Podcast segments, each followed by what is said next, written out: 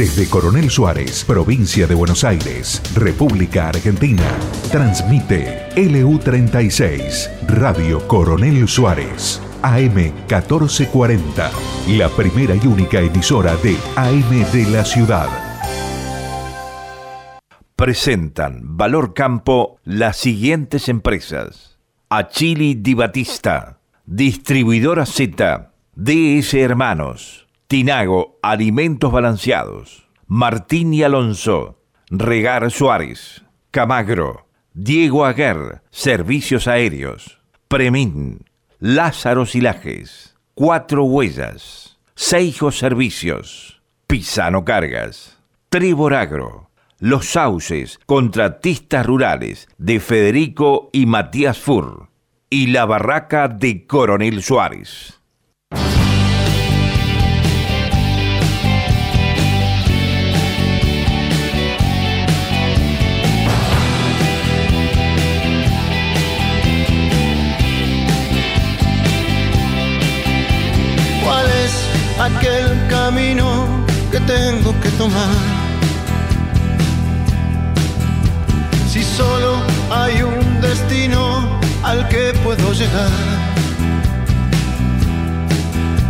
Si siempre viaje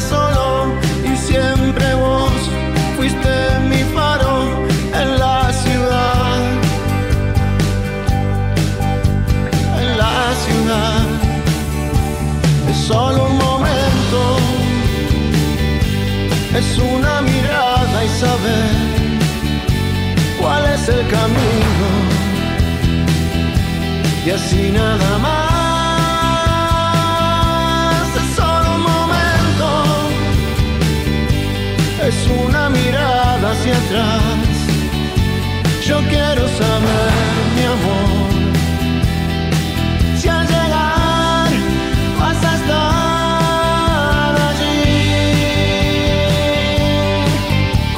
estar allí.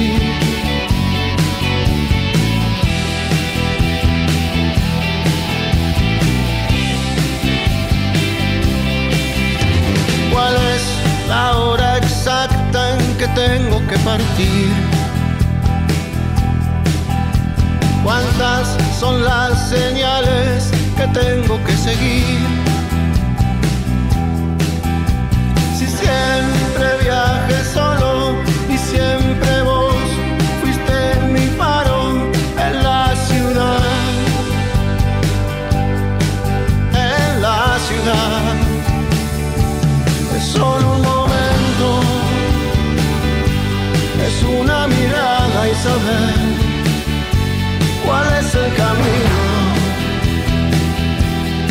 Y así nada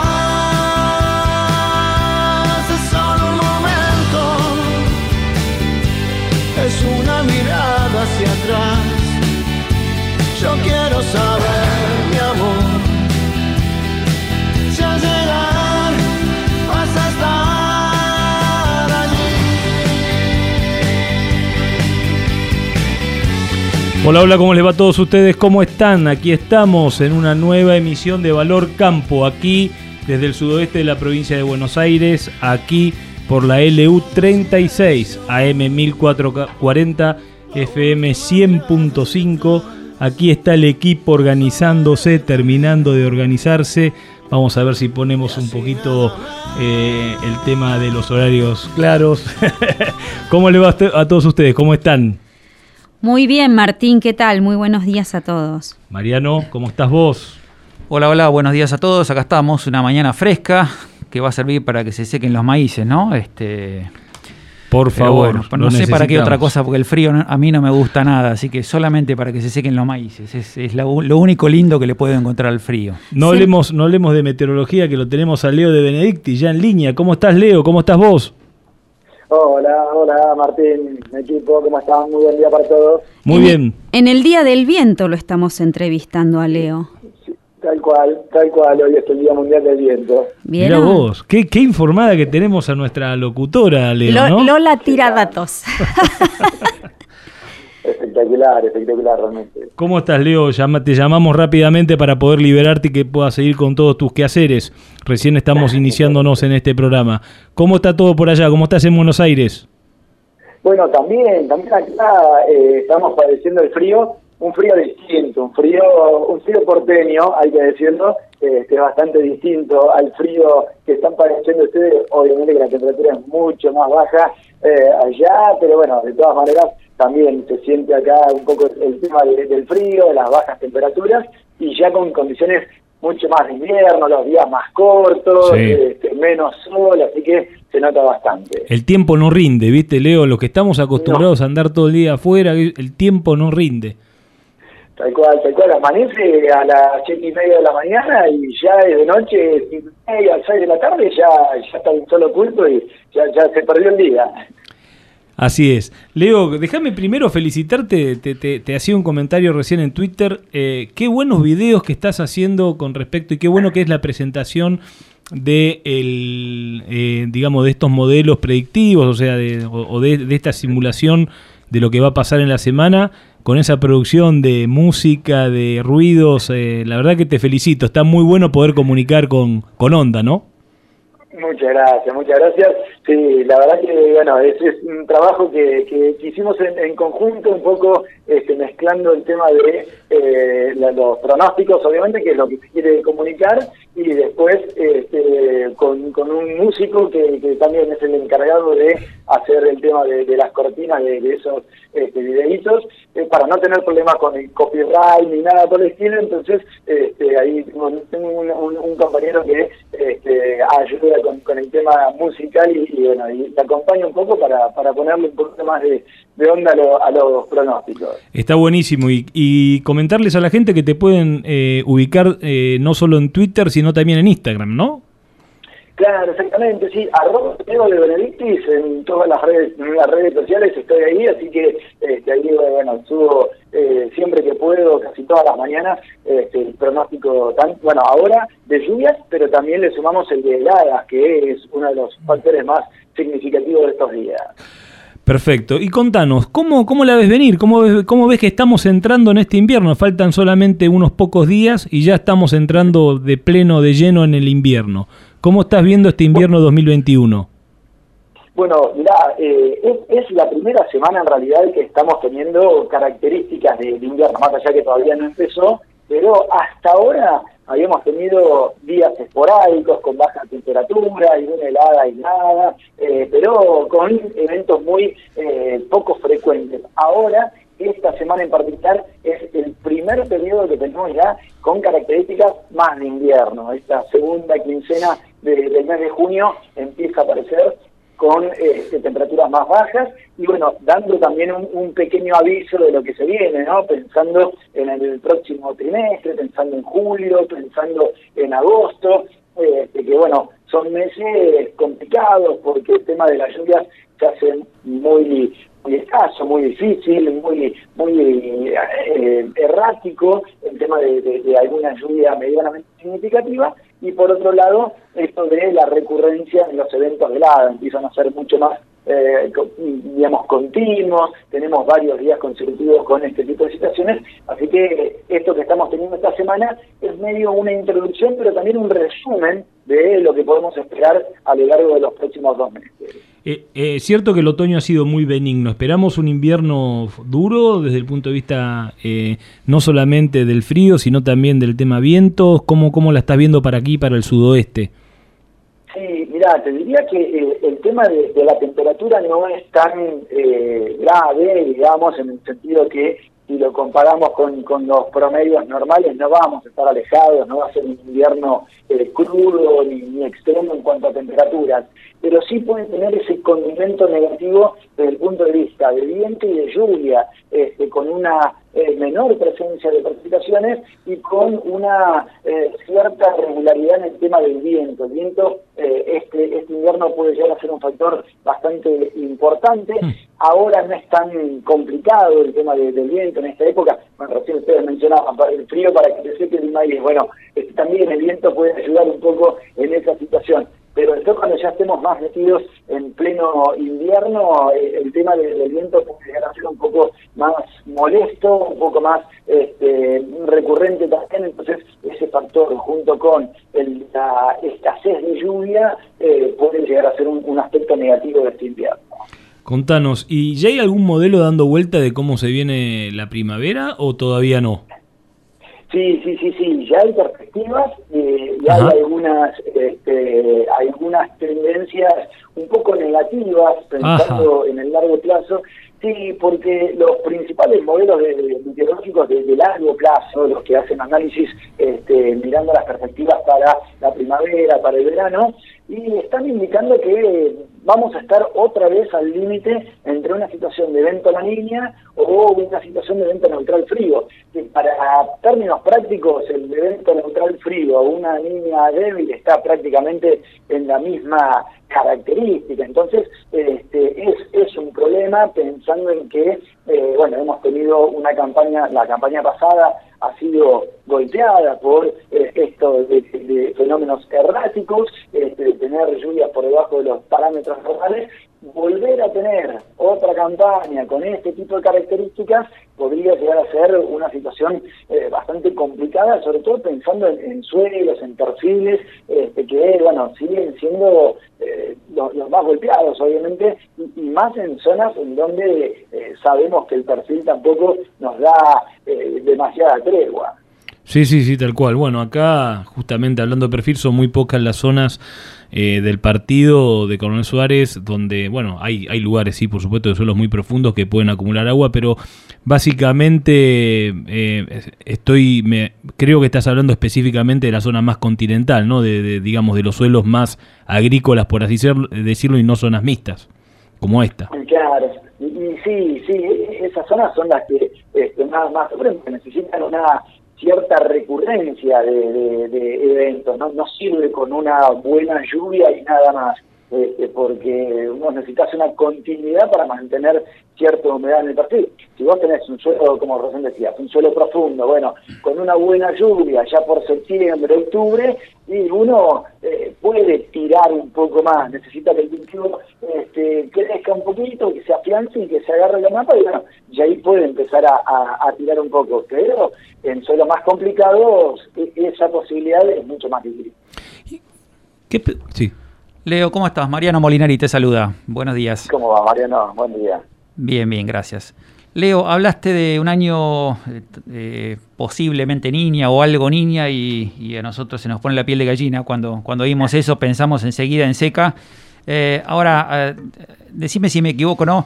Es cierto que los años que con, tendencia niña para zonas como, como, el sur de la provincia de Buenos Aires a veces no, se reflejan tan necesariamente en una seca marcada o, digamos, no son las mismas condiciones que por ahí estamos hablando para, para zonas más al norte? Tal cual. Eh, sí, es correcto lo, que mencionás. Nosotros eh, eh, en, esta zona en particular, eh, en, el sur de la provincia de, de Buenos Aires, tenemos una situación que puede estar un poquito más matizada por el tema de eh, el Atlántico. El Atlántico no, nos sirve muchas veces de, eh, suavizar estas condiciones y bueno, y nos puede dar esa humedad que tanto hace falta que no llega, por ejemplo, a sectores de Córdoba, por, por, dar un ejemplo cualquiera, o a sectores de Santa Fe, llega más a sectores de Buenos Aires, de algún sector del este de La Pampa, y hasta ahí nomás. Con lo cual, bueno, eh, el tema de una línea con la presencia de un Atlántico cálido se hace mucho más llevadero, no se hace tan eh, eh, abrupto ni tan, ni tan fuerte el, impacto que puede llegar a provocar el evento a la niña. Claro, perfecto. Eh, bueno, eh, hemos tenido un otoño muy, muy, muy, muy, muy tranquilo, morigerado sería, ¿no? La palabra. Eh, hemos tenido, estamos entrando en un invierno que aparentemente va a venir bravo y una primavera con modelos predictivos preocupantes. En tu experiencia, Leo, y para, digamos, desmitificar un poco, cuando vos, vos haces meteorología de corto plazo y cuando te tirás a, a dar una respuesta a largo plazo, como la que yo te pregunté, eh, generalmente los modelos, ¿tienen, ¿ustedes tienen ya calculado alguna probabilística de error? ¿Hay algún tipo de consideración al respecto? ¿Cómo es que se van, a medida que te vas acercando a la fecha de la predicción, eh, le vas, digamos, vas viendo cuánto acertaste o cuánto acertó o no acertó el modelo? Eh, ¿Ustedes trabajan sobre eso? Sí, sí, sí, sí, tal cual. Se, hacen, se hacen verificaciones de pronóstico para ir analizando y haciendo los ajustes que este, nos sirven para siguientes pronósticos, para próximos pronósticos, este, poder hacer los ajustes necesarios.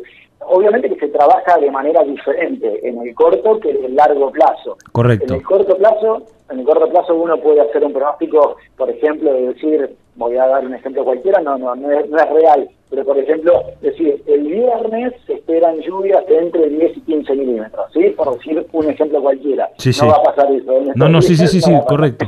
Sí, sí, es un ejemplo. en el, en el largo plazo, eh, uno lo que hace son tendencias más, eh, más generales, eh, en donde, por ejemplo, puede decir, y de septiembre se espera que sea más lluviosa la segunda quincena que la primera, este, el volumen de agua va a estar por debajo de los parámetros normales o por encima, o si tenés que planificar alguna siembra y tratar de que sea posterior a tal fecha, porque hasta tal fecha se espera con un cierto riesgo de probabilidad de alguna helada, por ejemplo. Ese tipo de situaciones son las que manejamos en el largo plazo.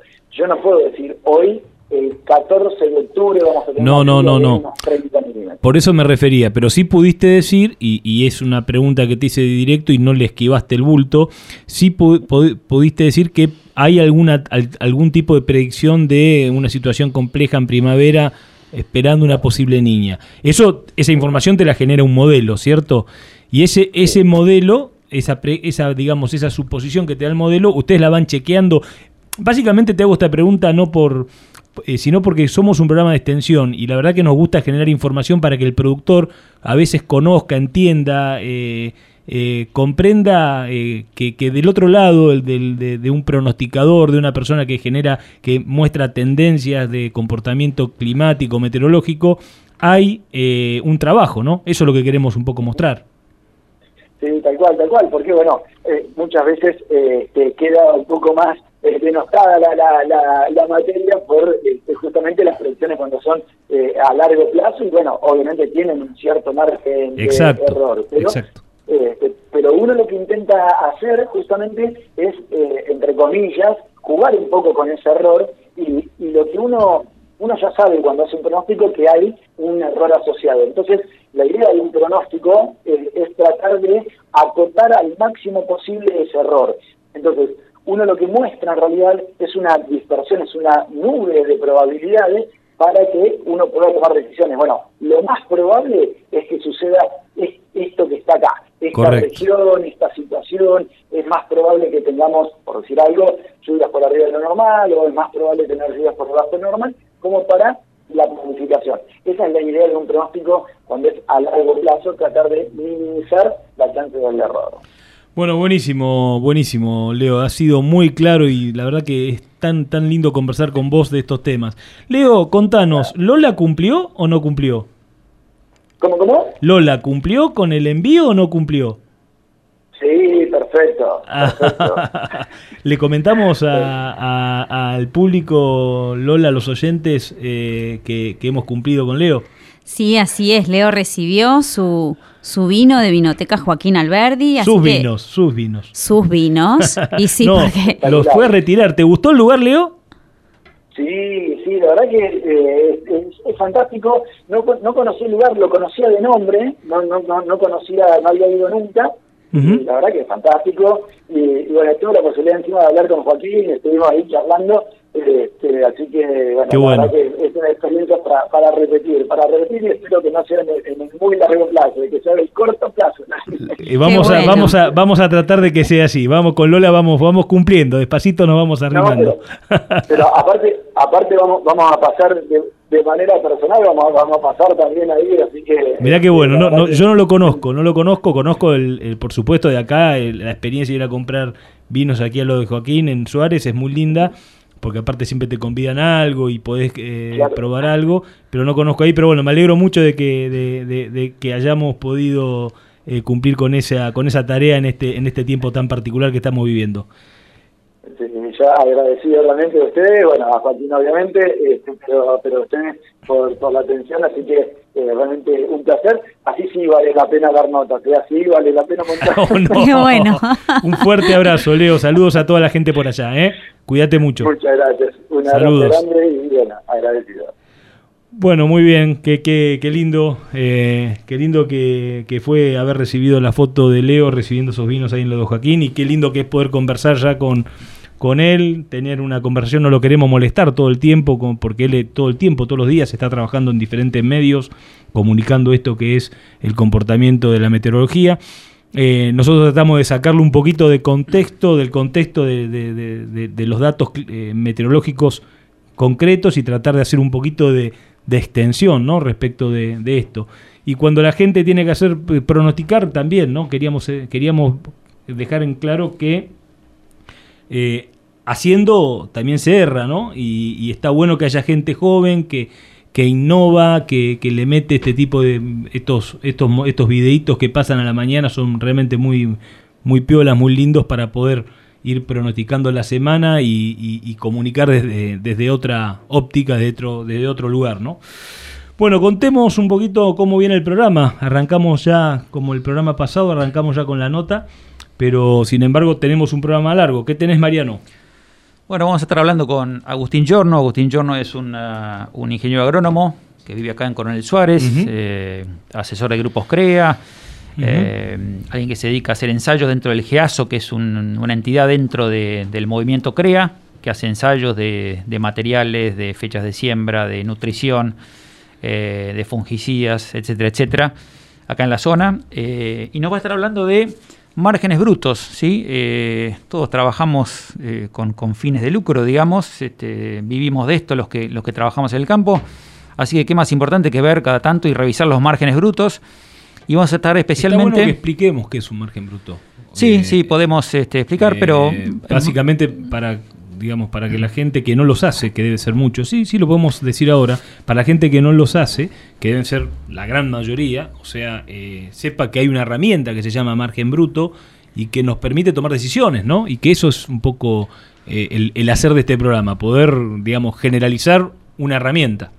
Exactamente, exactamente. El margen bruto es básicamente eh, ver los, los costos que incurrimos en hacer un cultivo, le hace este, labores, labranzas, agroquímicos, semilla, etcétera, etcétera. O actividad, ¿no? También engloba eh, las actividades. Hay diferentes actividades, por ejemplo, el margen bruto de la actividad cría, el margen bruto de la actividad sí, sí, sí, sí, o, eh, intraactividades. En esta ocasión vamos a hablar solamente de agricultura, pero para no marearlos, básicamente es son todo lo que se llaman costos directos que vamos a, meter en el lote, que es lo que, lo que claramente vemos, ¿no? Este, cuánto pagamos la semilla, el fertilizante, una labranza, una, aplicación de un herbicida, de un fungicida, etcétera, etcétera.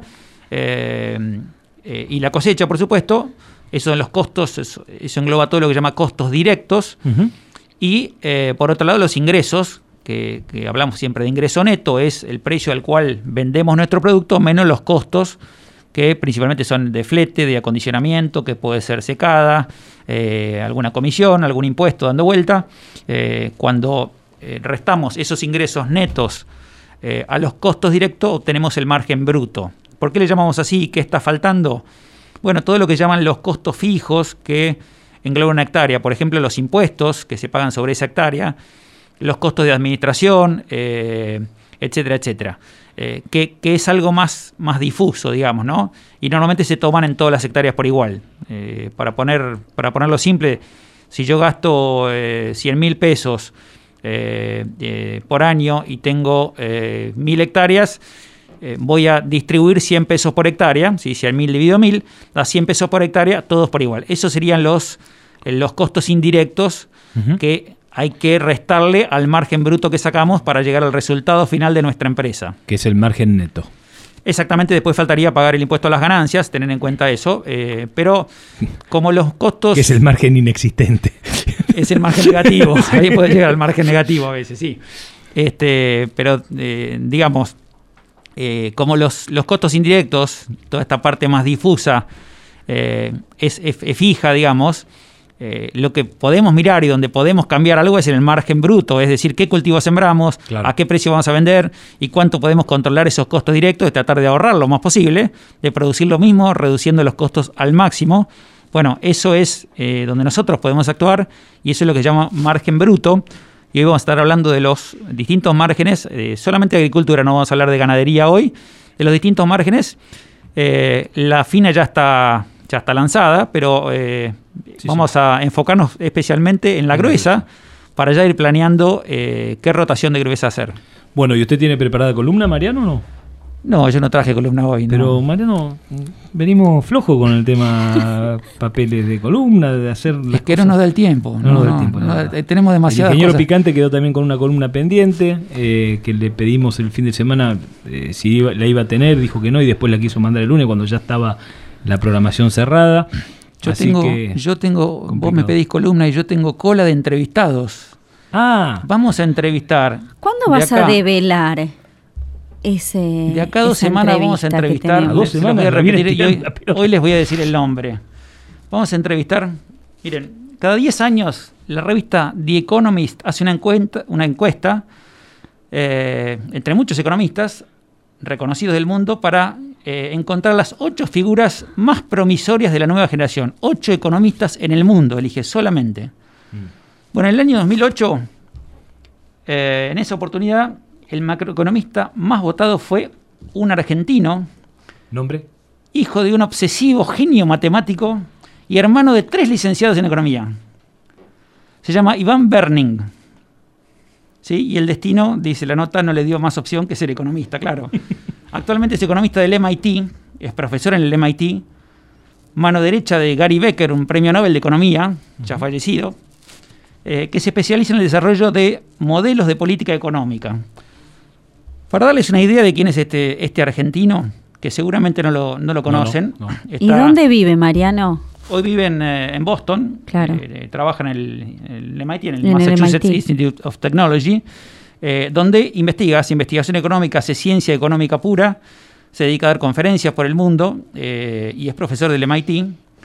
Eh, para, dar- para darles una idea de quién estamos hablando, eh, hace unos años él recomendó una política, una política económica que la tiró así al aire, digamos, en un comentario, y la Reserva Federal de Estados Unidos, algo así como el Banco Central Sí, sí, sí. del país más poderoso del mundo, la Fed, terminó siguiendo sus consejos. Esto para que tengan una idea de quién estamos hablando. Este, la Reserva Federal de Estados Unidos, de un argentino, Argentina es el país que más inflación tiene o segundo en el mundo. Sin embargo, este hombre parece que no, no, este, no lo miran por ser argentino, sino porque realmente es, es un crack de la economía. Eh, bueno, hasta la Fed ha seguido sus consejos en algunos casos. Una persona muy reconocida en el mundo, en el mundo académico, muy poco conocida en, en el- en la parte política. Eh, de hecho, no es muy de dar notas, eh, está mucho más en, eh, dando charlas y conferencias en universidades. Pero bueno, vamos a tener la suerte de tenerlo acá. Yo hablé con él, me prometió que iba a estar acá en nuestro programa. Así que lo vamos a tener. Y además, por ser profesor, es alguien que habla con un lenguaje muy llano. Y quiero aclarar quién es, porque habla tan simple a veces que uno dice, ¿y este quién es? Este, este, Es este es es así, doctor en economía. Este es- conocimiento. Bueno, eh, es, es uno de los grandes cerebros que tiene nuestro país. Bueno, usted, eh, Lola, nos puede decir la fuente de contacto, quiere decir algo, algo más. Eh, la veo como autodeterminada en este. Yo programa. lo único que les puedo decir que el programa que viene, yo tengo a alguien muy creativo para entrevistar.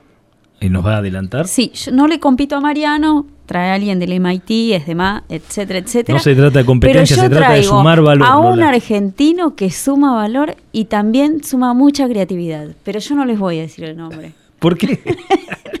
porque soy caprichosa. Pero bueno, no importa. Nuestras fuentes de contacto son. Eh, si nos quieren escribir un mail, nos pueden escribir a valorcamporadio.gmail.com. También nos pueden llamar o enviar un WhatsApp que va a ser mejor al 2923 57 49 59.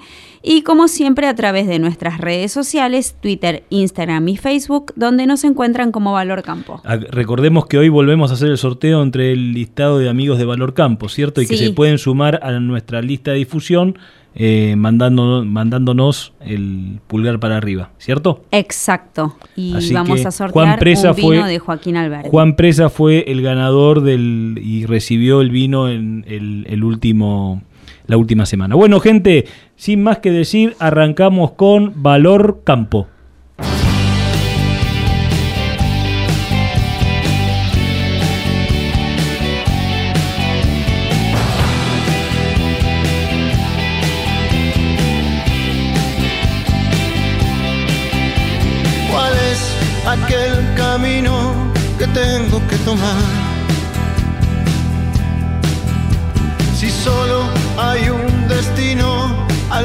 Puedo llegar.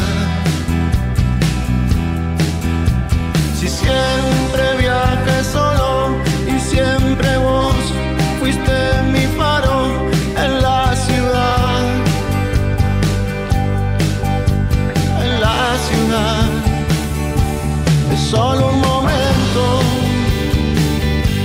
es una mirada y saber cuál es el camino. Y así nada más, es solo un momento, es una mirada hacia atrás. Yo quiero saber, mi amor.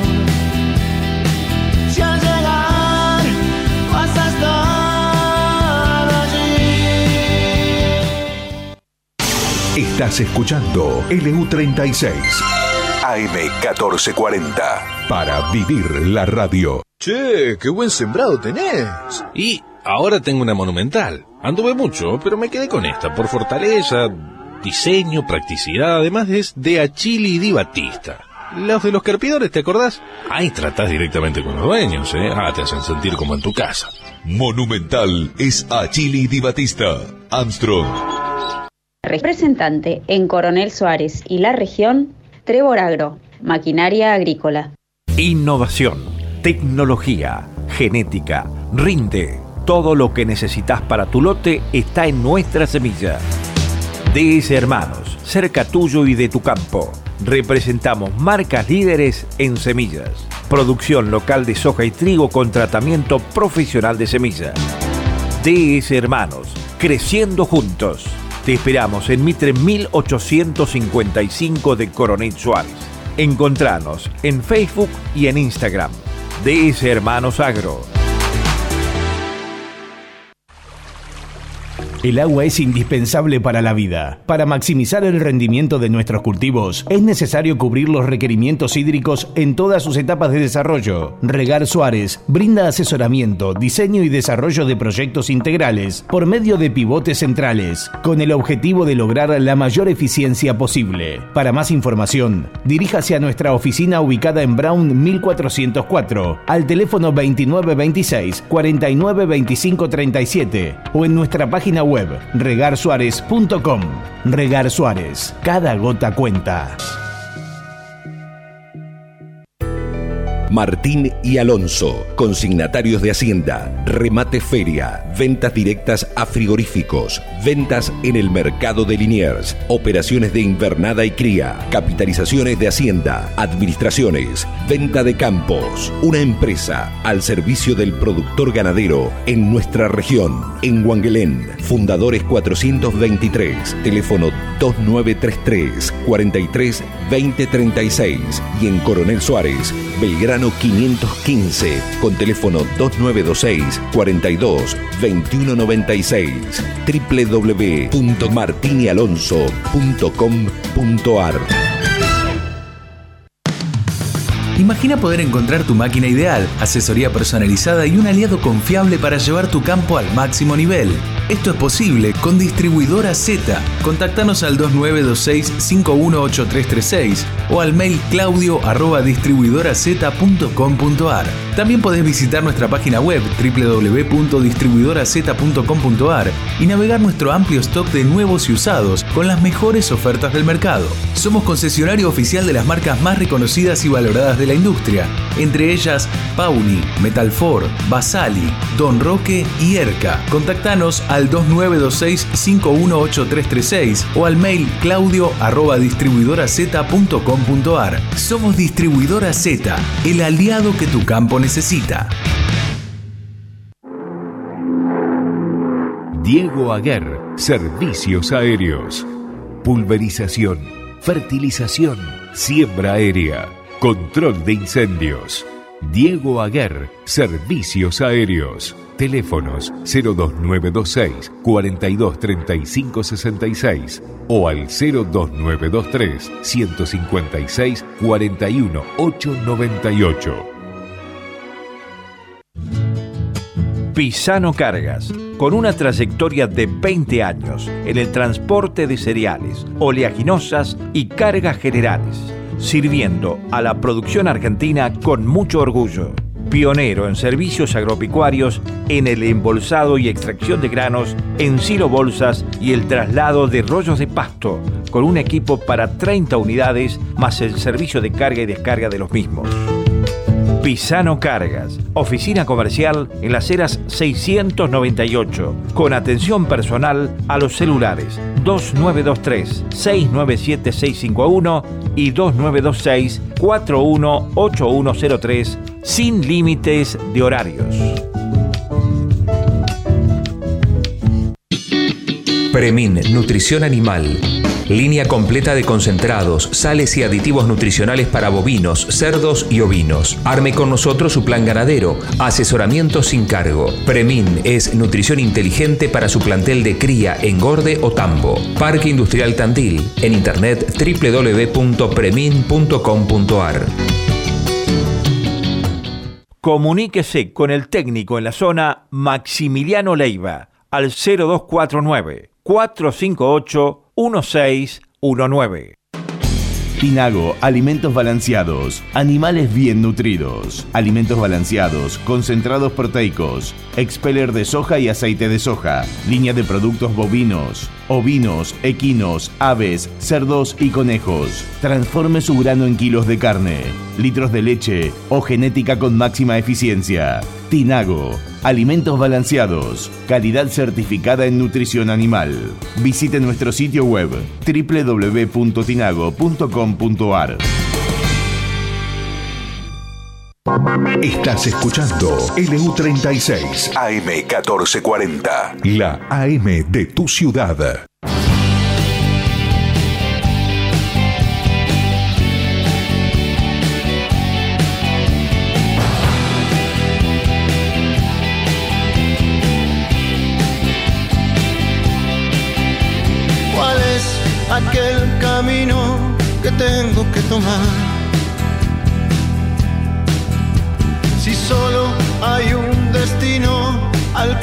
Que puedo llegar. Si siempre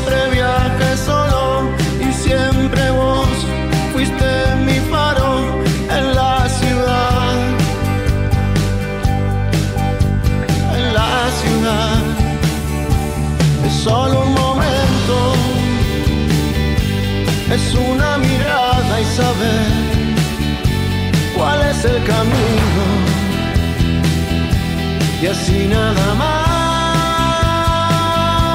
es solo un momento, es una mirada hacia atrás. Yo quiero saber, mi amor, si al llegar vas a estar allí. Muy bien, muy bien, ya a fondo con el programa. Eh, estamos en comunicación con Agustín Giorno. Agustín, ¿nos estás escuchando? Hola, sí, Martín, buen día. ¿Cómo estás, Agustín? estás? ¿Cómo estás vos? Muy bien, muy bien, todo bien, atravesando la pandemia, Atravesando, como todos. atravesando la pandemia, lo cual no es poco. Acá estamos con Mariano Molinari y Lola eh, saludándote en la mesa. ¿Qué tal, Agustín? Hola Agustín, ¿cómo Hola, estás? Buen día, Muy buenos días. buen día, Mariano. Hola, ¿cómo están? Muy bien, por suerte. Agustín, queríamos hablar un poquito con vos. eh, hablamos hace un ratito con Martín sobre eh, la rentabilidad de, la parte de la agricultura. Eh, sabemos que hoy estamos con precios firmes, interesantes. Eh, y contar un poquito a la gente, algunos que por ahí no directamente no calculan un margen bruto, de qué se trata el margen bruto y repasar un poco rápidamente, muy por encima, viendo un poquito, sabemos que tenemos que, sabemos que tenés números de, distintos márgenes y distintos cultivos. que nos puedes, que nos cuentes un poquito qué estamos proyectando tanto para la fina, que por ahí ya está definida, pero más que nada para la gruesa, que todavía tenemos tiempo eh, de planificarla bien. Déjame antes que nada presentarte, que, no te presenté mucho. Agustín Jono es un, ingeniero agrónomo de la UBA, eh, hoy asesor de grupos CREA, eh, acá por el sur de la provincia de Buenos Aires. Es, no sé cómo llamarlo, líder o, este, o jefe del GEASO. El GEASO es una, una entidad dentro del movimiento CREA eso significa Grupo de Experimentación Agropecuaria del Sudoeste. ¿Digo bien, Agustín? Sí, sí, correcto, Mariano. Bueno, que se dedica a, hacer ensayos, este, probando distintos materiales, distintas eh, genéticas, eh, probando con distintas fechas de siembra, distintos niveles de nutrición, de uso de fungicidas eh, y distintos manejos de cultivo para tratar de ir definiendo cuáles son los eh, mejores, los mejores manejos eh, agrícolas. Así que bueno, Agustín, vamos un poquito a, que nos trae por acá. ¿Por qué no nos contás un poquito eh, cuáles son los márgenes brutos? Primero de, la fina, si alguien está todavía a tiempo de hacer algún cambio o no, pero para, más o menos ver qué, qué podemos esperar de rentabilidad para esta campaña 2021-2022. Bien, Mariano, lo primero me parece que es importante aclarar que el margen bruto es un método de cálculo económico de las actividades agropecuarias, todas, agrícolas, ganaderas, este, que lo que presume, lo que presume, o por lo menos lo que ignora, es la tenencia de la tierra. Es decir, hace el cálculo de los ingresos de un cultivo, le resta todos los costos que ese cultivo nos debe hacer incurrir para su realización y nada más que para eso. O sea que de alguna manera deja afuera este, la diferencia que existe entre un productor que para realizar la actividad debe arrendar un campo, o bien una empresa que en campo propio, además de los gastos agrícolas o de los gastos ganaderos, tiene que incurrir en otros gastos como son la administración, sus gastos de estructura, los impuestos, este, entonces de alguna manera lo único que refleja es la actividad agrícola en sí misma, sembrar, cosechar, este, vender y hacer ese cálculo de la, resta entre los ingresos que se generan por ventas y los egresos que se generan por el desarrollo estrictamente de la actividad agrícola. Ahora, este, si uno mira esos márgenes, claro, este, están muy signados por este, este escenario de precios que vos bien describiste, Mariano, que son bastante interesantes, que hoy podemos proyectar, no sé, un trigo o una cebada a futuro este, para vender en enero del año que viene por encima de los 200 dólares, que podemos pensar en, en un maíz de 185 dólares, cosa que es un precio extraordinario. No recuerdo ninguna campaña que en el invierno nosotros podamos pensar que al invierno que viene podemos capturar esos valores, que la soja volvió a tener valores altos por encima de los 300 dólares, también proyectada a futuro, y que el girasol, que si bien no tiene un mercado de referencia tan nítido como es soja, trigo o maíz, este, también proyectan valores de 350 dólares a futuro. Perfecto. En ese contexto... Agustín, perdóname que, te interrumpe un, poquito para, aclarar y redondear. Eh, vos nos vas a contar cuáles son los márgenes brutos de cada cultiva y esos márgenes brutos para aquella persona, aquel productor que está alquilando campo, debería restarle además el costo del alquiler de esa hectárea y por otro lado restarle además los costos indirectos, llamémosle, que son los impuestos o la parte de, administración o gasto de estructura que recaen sobre esa hectárea. ¿Es así? Exactamente, exactamente. Por eso quiero hacer la aclaración para algún desprevenido que, que considere que ya tengo adentro los cálculos de arrendamiento y no es así. Después, por otro lado, y la última aclaración que hago antes de meterme en los números es, obviamente dentro de nuestra zona existen distintos ambientes productivos. Hay ambientes donde uno en promedio históricamente puede obtener 25, 30, 35 quintales de trigo, por ejemplo, ambientes este, someros o intermedios por presencia de toscas, suelos más pesados, y hay otros ambientes donde uno puede este, mirar hacia atrás y ver que en promedio está más cerca de los 4.000 o 4.500 kilos, ambiente más profundo, de mejor calidad. Entonces yo voy a tratar de, de hacer, hacerte cuenta que hay dos situaciones productivas, una de alta productividad este, en secano, siempre pensando en los cultivos este, sometidos a las inclemencias del tiempo y nada más, sin ninguna ayuda, este, pero tanto condiciones de alta productividad como de baja propia de la zona, ¿no? Este, y, y lo primero que nos surge es, pensemos por ejemplo, un cultivo de invierno, después de esta suerte de inflación que hemos tenido en dólares sobre costos directos, sobre fertilizantes que subieron mucho en dólares, herbicidas que subieron bastante en dólares y todavía están subiendo, este, y algunos otros insumos que no solamente subieron en dólares, sino que además está empezando a ser difícil de conseguir. Este, hoy tenemos que pensar que un trigo nos cuesta este, por hectárea para hacer un trigo de alta tecnología a razón de 1.500, 2.000 kilos de producto neto este, por cada hectárea que sembremos. Entonces, en un ambiente de baja productividad, pongámosle para una proyección de 3.000 kilos de rendimiento de trigo cebada, este, estamos en márgenes proyectados alrededor de los 150 hasta 200 dólares por hectárea antes de pagar arrendamientos, mientras que en los ambientes de máxima productividad de la zona podemos pensar estar por encima de los 300 dólares, ¿sí? Pero obviamente si uno le imputa el costo de la tierra, este, un campo de baja productividad es más barato de arrendar que uno de alta productividad. Con esos parámetros... Perdóname, para, para llegar a, un margen bruto de 300 dólares más o menos, ¿qué, qué rinde estás calculando? Eh, alrededor de los 4.000 a 4.500 kilos. Ok, ok. Eh, o sea, ambientes de muy alta productividad. En la zona de Suárez podemos identificarlo fácilmente diciendo, bueno, los pies de sierras, la zona que hay entre la primavera y Centena, camino hacia Guanguelén, esos ambientes profundos, buenos, bien drenados. Arrendamiento de 200 dólares, más o menos, Agustín. Y en general, los arrendamientos en zona hay arreglos de todo tipo. En dólares fijos, como vos dijiste, 200 dólares para esos ambientes de alta, 150 o 130 para los ambientes de baja, o bien en kilo de producto, que de alguna manera este, minimizan un poco el riesgo de exposición al precio en dólares pero por otro lado también achican las posibilidades de dar el batacazo con, con márgenes espectaculares, ¿no? Este, si el precio llegara a subir.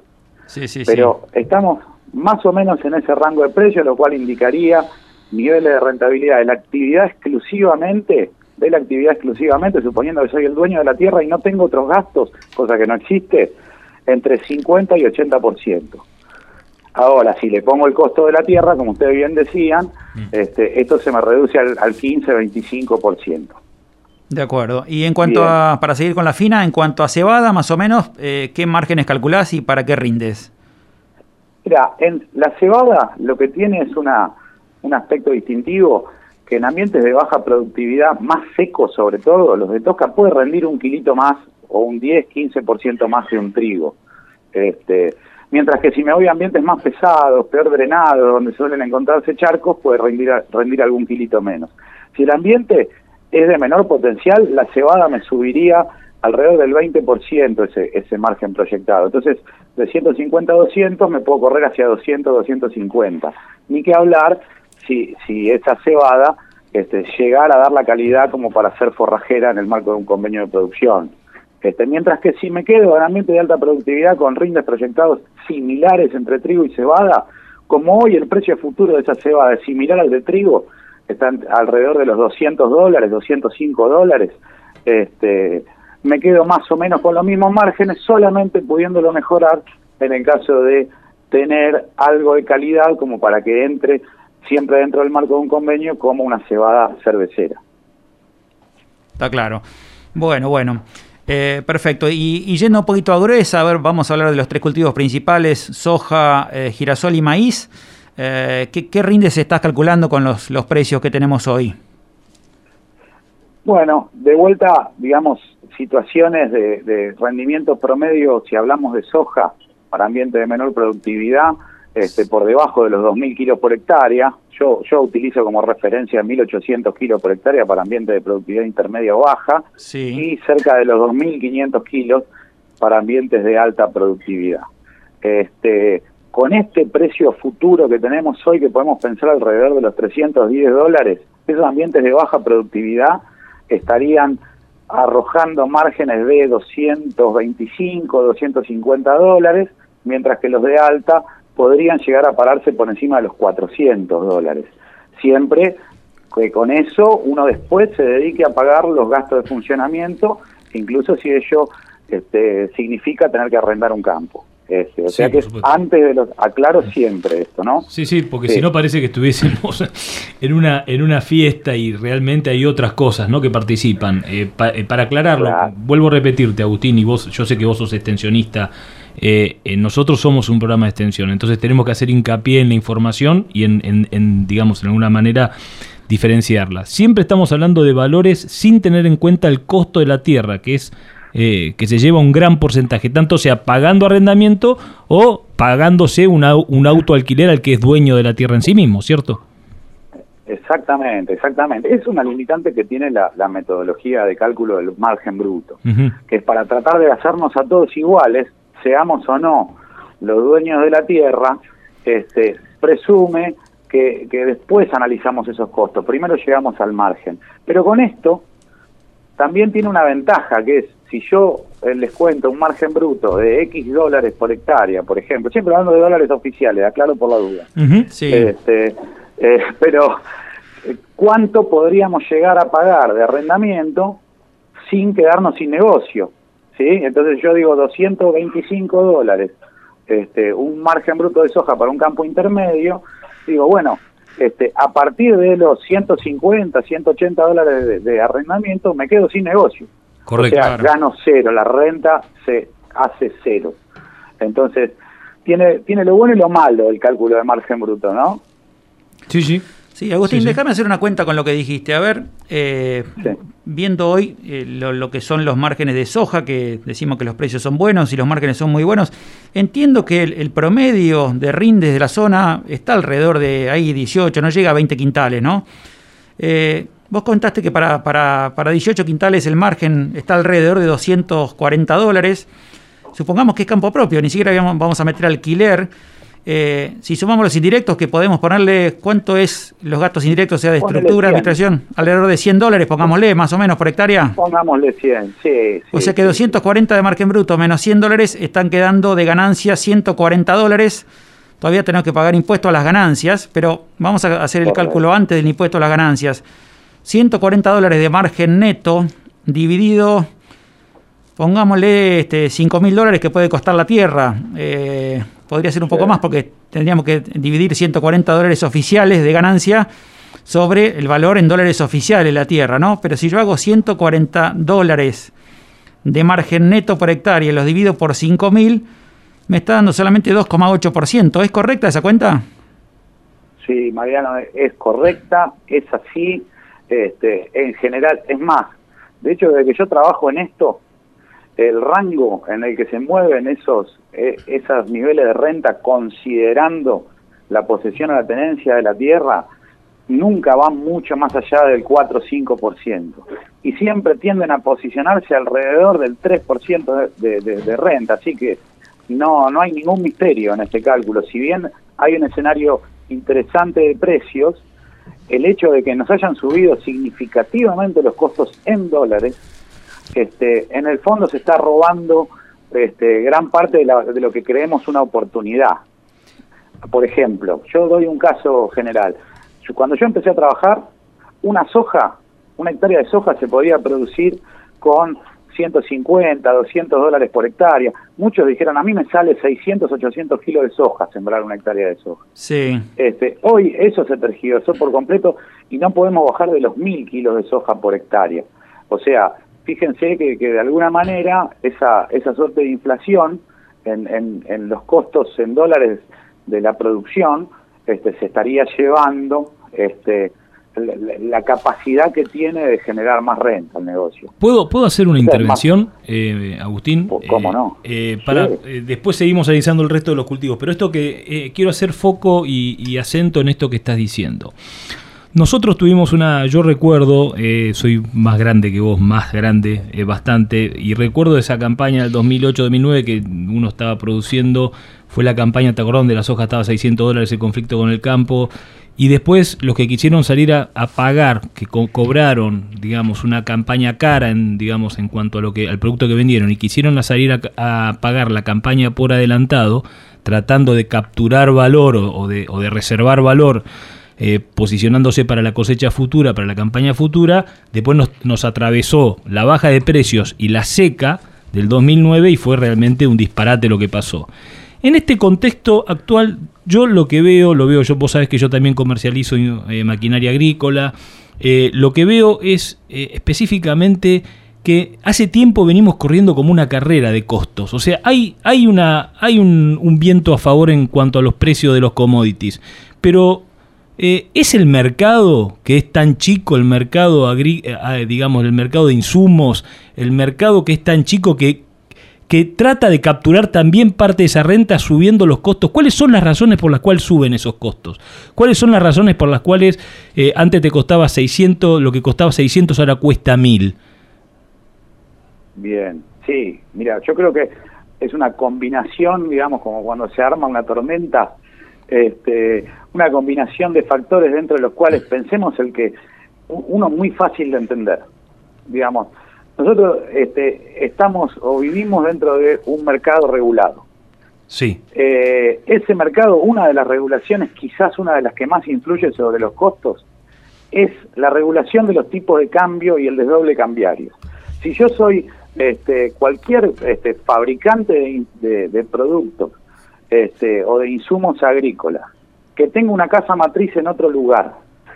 A mí me dicen que, ah, no puedo generar, este, o, no puedo este, llegar a, enviarle mis ganancias como empresa a los dueños. Correcto. Que me las están reclamando. Correcto. Este, o que si las tengo que hacer, tengo que pagar un montón de, de, de, impuestos tácitos para lograr este, de poner esa, esa ganancia en el lugar donde se genera la investigación y desarrollo, que eso es algo importante, digamos, nosotros consumimos este, insumos que son producto de investigación y desarrollo. Para que eso se produzca, este, parte de la ganancia tiene que volver hacia el lugar donde se hace investigación y desarrollo.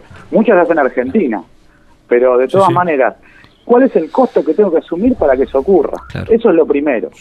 segundo, segundo factor, la agricultura en algún punto la agricultura, la ganadería, la productividad, la producción agropecuaria, este, fue corriendo esa carrera que vos decís. Y la herramienta fundamental que tuvimos fue la financiación. ¿sí? Hoy por hoy existen ofertas de financiación de todo tipo y factor, algunas parecieran ser muy interesantes, pero muchas veces el costo financiero de pagar un insumo un año más tarde termina estando cargado en el precio. Correcto. Este, entonces, ahí ya tenemos dos factores, digamos, trabas para, para mover este, las divisas y por otro lado el costo financiero tácito, este, que hoy si comparamos una lista de precios, los valores financiados y pago contado hay diferencias grandes. O sea que las restricciones, las restricciones de la regulación, de la regulación, las restricciones que producen las regulaciones hacen que a las empresas no les importe tanto ser competitivas en nuestro país. Eh, porque si les cuesta devolver la plata para poder que les que le vuelva la plata para poder pagar investigación y desarrollo y para poder obtener su renta, claramente no me interesa mucho venderte, sería un poco la posición de eh, para, para, para, ir al llano, ¿no? Y por y, y por otro lado, eh, esto que contás de la cobertura financiera ya impuesta en el precio, realmente son dos respuestas muy muy buenas, gracias, porque la verdad que tenía esa duda, ¿no? Eh, muy, muy importante. Estás en el comercio, este, vas a saber que hoy por hoy al tipo que se sienta delante de tu escritorio quizás hasta le termina interesando más la forma de pago que el precio final que vos le podés pasar. Sí, sí, le interesa más el negocio que la solución técnica del producto en sí. Sí. Bueno, ni hablar. Y por otro lado, Martín, déjame meter un bocado. Sí, perdón. Este, era perdón. una, pregunta de precio, acá, Agustín. una pregunta de precio, de, contestar al economista. Hay tres palabritas que se llaman oferta y demanda. Y cuando la, demanda sube, los precios suben. No, importa mucho los costos. ¿Te acordás que una vez hablamos que los costos no siempre siguen los precios? cuando todo se recalienta, cuando los, los granos se recalientan en el mundo, los precios, todo el mundo quiere sembrar más y cuando quiere sembrar más todos quieren comprar más insumos porque la relación insumo-producto da. Y entonces por supuesto que suben los márgenes, así como en la mala bajan los márgenes brutos, en la buena también suben. Probablemente las empresas no te lo van a reconocer mucho, pero cuando hay más demanda aprovechan para retocar un poquito los precios. Pero bueno, no me quiero ir, a, no me quiero ir, este, eh, no quiero sacarle el protagonismo a Agustín, que es el entrevistado de hoy. Agustín, eh, ¿por qué no terminamos un poquito de ver entonces en los márgenes de la gruesa? Dijimos que la soja más o menos eh, para 18 quintales, que sería un, ambiente de, potencial medio bajo, estaremos en 240 dólares. ¿Qué nos queda para el maíz y para el girasol? Y hoy, Mariano, y esta es una de las noticias lindas, digamos, el maíz sigue parado como, como la vedette, digamos, de los cultivos de verano. Ustedes habrán leído los diarios esta semana con una cosecha récord, este, con niveles de exportaciones y de liquidación de las exportaciones récord en la campaña que viene, y así todo, estamos proyectando un precio inicial, o sea, el precio que hoy se puede poner este, al futuro cerca de los 185 dólares, daría mejores augurios todavía que la campaña pasada, que ah, tuvo picos más altos, pero cuando proyectábamos este, no eran tan altos como los que podemos proyectar hoy. 185 dólares este, parado un año antes de la venta de ese maíz es un precio fantástico y lo que tiene es que el maíz este, como cultivo hoy por hoy con nuevas técnicas de manejo este, que todos más o menos sabemos porque ya lo deben haber conversado varias veces en el programa, este, se puede posicionar en un gran número de ambientes de, productividad baja, media y alta, como toda la vida, si son ambientes de máxima productividad, hoy también lo estamos haciendo en ambientes de menor productividad. Y los márgenes superan, para ambientes de baja productividad superarían a los de la soja alrededor del 20%, o sea, podemos pensar que un maíz de 4.000 kilos hecho con mucha prudencia y siguiendo las pautas básicas de manejo defensivo de un maíz de baja producción, podría lanzar márgenes por encima de los 250, a mí me da en promedio 279 dólares este, por hectárea, 4.000 kilos a 185 dólares, obviamente con eso hay que darse media vuelta y pagar los arrendamientos, mientras que en los ambientes de alta productividad podría superar los 500 dólares. Entonces, hoy por hoy, parado hoy, miramos el maíz hacia adelante, sabiendo que nuestro maíz es barato porque se cosecha tarde, porque se cosecha húmedo y hay que pagar acondicionamiento, este, y que nos, nos genera unos líos de logística importantes, así todo sigue siendo un premio lindo, mientras que girasol todavía es muy prematuro hablar de girasol, porque si bien tenemos un precio futuro este, que el puerto nos, plantea de unos 350 dólares, con el bonus que siempre suele acarrear la bonificación por materia grasa, este, todavía no se termina de aclarar el panorama de girasol, este, porque hoy con un disponible por encima de los 450 dólares, pensar en 350 futuros suena un poco poco, este, pero bueno, es un mercado mucho más concentrado en cuanto a lo que es la demanda, entonces es muy difícil en general y estaría, se posicionaría entre medio de girasol eh, de soja y maíz, perdón, con márgenes de 270, 280 dólares y no respondiendo tanto al ambiente. Porque girasol es un cultivo que, en la medida que el suelo sea profundo, los pisos de rendimiento son muy buenos. La macana que tiene es que los techos son bajitos. mientras uno en maíz puede llegar a aspirar a, a doblegar los rendimientos promedio, este, en el caso de girasol es un poco más complicado y pensar en más de 2.200, 2.300 kilos me parece que para nuestra zona es un poco mucho todavía. Este, entonces, tengo mis reservas respecto a la proyección del margen de girasol. Lo que es maíz y soja ya se puede capturar, ya prácticamente se puede capturar, nos queda por definir rendimiento, que no es poca cosa, pero con los perfiles llenos de agua como están hoy, este, no sería tan este, atrevido pensar en piso de rendimiento razonable. Perfecto, perfecto. Agustín, volviendo un poquito a, la cuenta que hice hoy, y vos comentaste que, a ver, si bien eh, llegaste a nombrar márgenes de maíz en, lotes de alto potencial de hasta 500 dólares, por supuesto que no podemos decir, bueno, eh, hago maíz en todo el campo y, saco esto, ¿no? En los que entendemos un poco de campo, sabemos que hay que rotar los cultivos entre fina y gruesa, este, ir haciendo alguna rotación, así que supongamos que tomando un poco el, promedio de todos estos cultivos o volviendo a la cuenta que hice hace un ratito de la soja, eh, vos mencionaste que, un campo puede rendir más o menos entre 2 y 4%, tal vez 5%. estamos hablando de un campo propio, ¿sí? la rentabilidad sobre el capital invertido, llamémosle, y la verdad es que 2-3% no parece ninguna locura, más teniendo en cuenta que tenemos unos precios excepcionales, ¿no? No me, imagino lo que serán en los márgenes en, años malos o de márgenes más magros. Mi pregunta es, ¿a dónde quiero ir? Eh, para alguien que quiere intensificar, ¿sí? que no está dispuesto tal vez a, salir a arrendar campo o a viajar mucho, que quiere sacarle más el jugo a, su tierra, sea propia o, arrendada, pero quiere tratar de mejorar esos márgenes. ¿Qué alternativas tiene? Estoy pensando en, eh, en, specialities y contarnos un poquito qué es eso, en, poner un equipo de riego. ¿Cómo ves una forma eh, interesante de mejorar esa rentabilidad? Sí, eh, la verdad que creo yo que los dos caminos son válidos. Digamos, por un lado, vos planteaste dos, dos cuestiones. Una es buscarle la vuelta por el lado del valor de los productos que uno, este, valga la redundancia, está produciendo.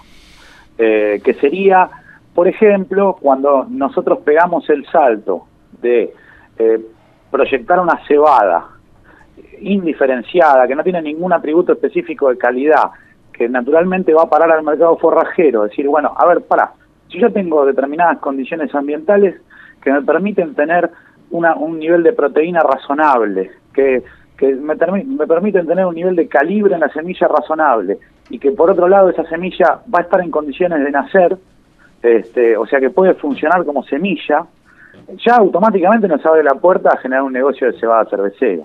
Eso es una manera de generar valor. Eh, otra manera es de cambiarse de trigo pan a trigo candial, este, que es un trigo de alta proteína y vitrosidad que permite hacer pasta seca, que algunos compradores están dispuestos a pagar un plus. En estos contextos que tenemos ahora de muy buenos precios, a veces esos plus este, nos suenan poco. ¿sí? No suena poco. Hoy ganarle 20, 25 dólares a una cebada cervecera eh, eh, es, apenas un 10% del precio, este, del precio proyectado y nos genera dudas. En el caso del candial lo mismo, ganarle 20, 25% de precio a, a, un trigo que naturalmente no está preparado para generar altos potenciales de rendimiento, este, también nos genera algunas dudas. En contexto de menores precios, obviamente que la diferenciación de esos productos este, ha permitido mantener los modelos de producción, rotando con cultivos de invierno, etcétera, etcétera, este, eh, y tratar de aspirar a conseguir precio por la especialidad del producto. Estos son los más tradicionales, lo que maíz pisingallo podemos hablar también. Este, sí, está, como estaba en una época, había contratos de, girasol confitero también, ¿no? No sé si todos estos contratos de los que hablas están hoy disponibles para cualquier productor que averigua un poco con, con su corredor, con su acopio. Eh, ¿Son fáciles de hacer o hay que tener una superficie mínima que tal vez es muy grande? ¿Cómo, qué, tan, ¿Qué tan accesibles son estos contratos? No, recontra fáciles, recontra accesibles, como vos decís, este, te pegás media vuelta, charlas con, con algún asesor y te pone en contacto rápidamente con, con el canal comercial. Este, lo que pasa que lo que vemos en este contexto es que el con este nivel de, base de los precios tan alto, muchas veces la zanahoria no es tan grande para las especialidades. Hay un montón, incluso hay cultivos alternativos. En su momento, cuando el trigo estaba de capa caída, se, se, hicieron muchos lotes de colza, me acuerdo, que si bien es un commodity se comporta como un commodity, en ese momento funcionaba casi como una especialidad, también arveja, este, se hizo garbanzo en zona, etcétera, etcétera, como alternativos que podían generar más valor que lo que en ese momento tenían los commodities tradicionales. Agustín, y en cuanto a, y en cuanto a perdóname que te, no, quiero que se nos acabe el tiempo y no quiero dejar de hablar de esto, en cuanto al riego, por ejemplo, es una alternativa válida, los márgenes, ¿cuánto mejoran eh, eh, de, un cultivo bajo riego versus el secano? Y la, mira, el riego en la zona yo lo veo siempre como una oportunidad conozco muchas empresas que están trabajando en el tema, que, han crecido de la mano de la incorporación de la tecnología de riego. porque qué? pasa? Digamos, ¿por qué se ve este fenómeno? Básicamente lo que hemos encontrado es que el, poner un riego en una hectárea agrícola de productividad media ha generado un plus de rendimiento de prácticamente el 100% en cultivos de invierno y cultivo de maíz mientras que puede sumar un 40-50% de rendimiento en cultivos de soja o girasol. Ahora, eso en términos de margen nos incrementaría el margen por encima del 80%. Y, y la verdad que uno decir, bueno, crece 80% el margen. ¿Qué significa que crezca 80% el margen? Y vos hiciste una cuenta muy simple, que era, mira, la tierra vale eh, unos 5 mil dólares, pongámosle, comprarla y me genera, este, pongámosle 100 de margen. Si yo le pongo 2 mil dólares más encima a esa superficie, esos 100 se me transforman en 180.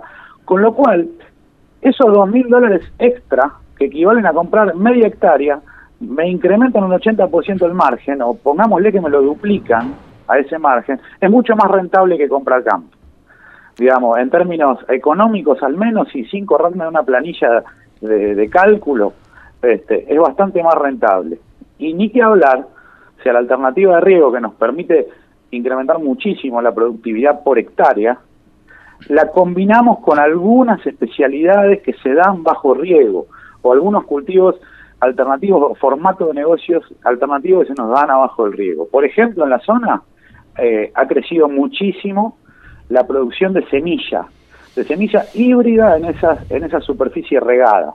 Un semillero necesita multiplicar sus híbridos de girasol o híbrido de maíz, que todos sabemos que se compra en una bolsa chiquita que vale una fortuna, o sea que es un producto de muy alto valor, la semilla híbrida, y está dispuesto a pagarle al productor, ya sea por la producción de semilla o bien un arrendamiento de valores altísimos comparados con los márgenes de la actividad agrícola y sobre todo minimizando riesgos. Sí, sí y, este, teniendo en cuenta que, a ver, todos estos márgenes, aclaremos que todos estos márgenes que, que habrás, que mencionaste vos, estamos hablando, digamos, con un clima promedio, ¿no? Con, una, no con un año ni muy lluvioso ni muy seco. Esto es un año normal, sería.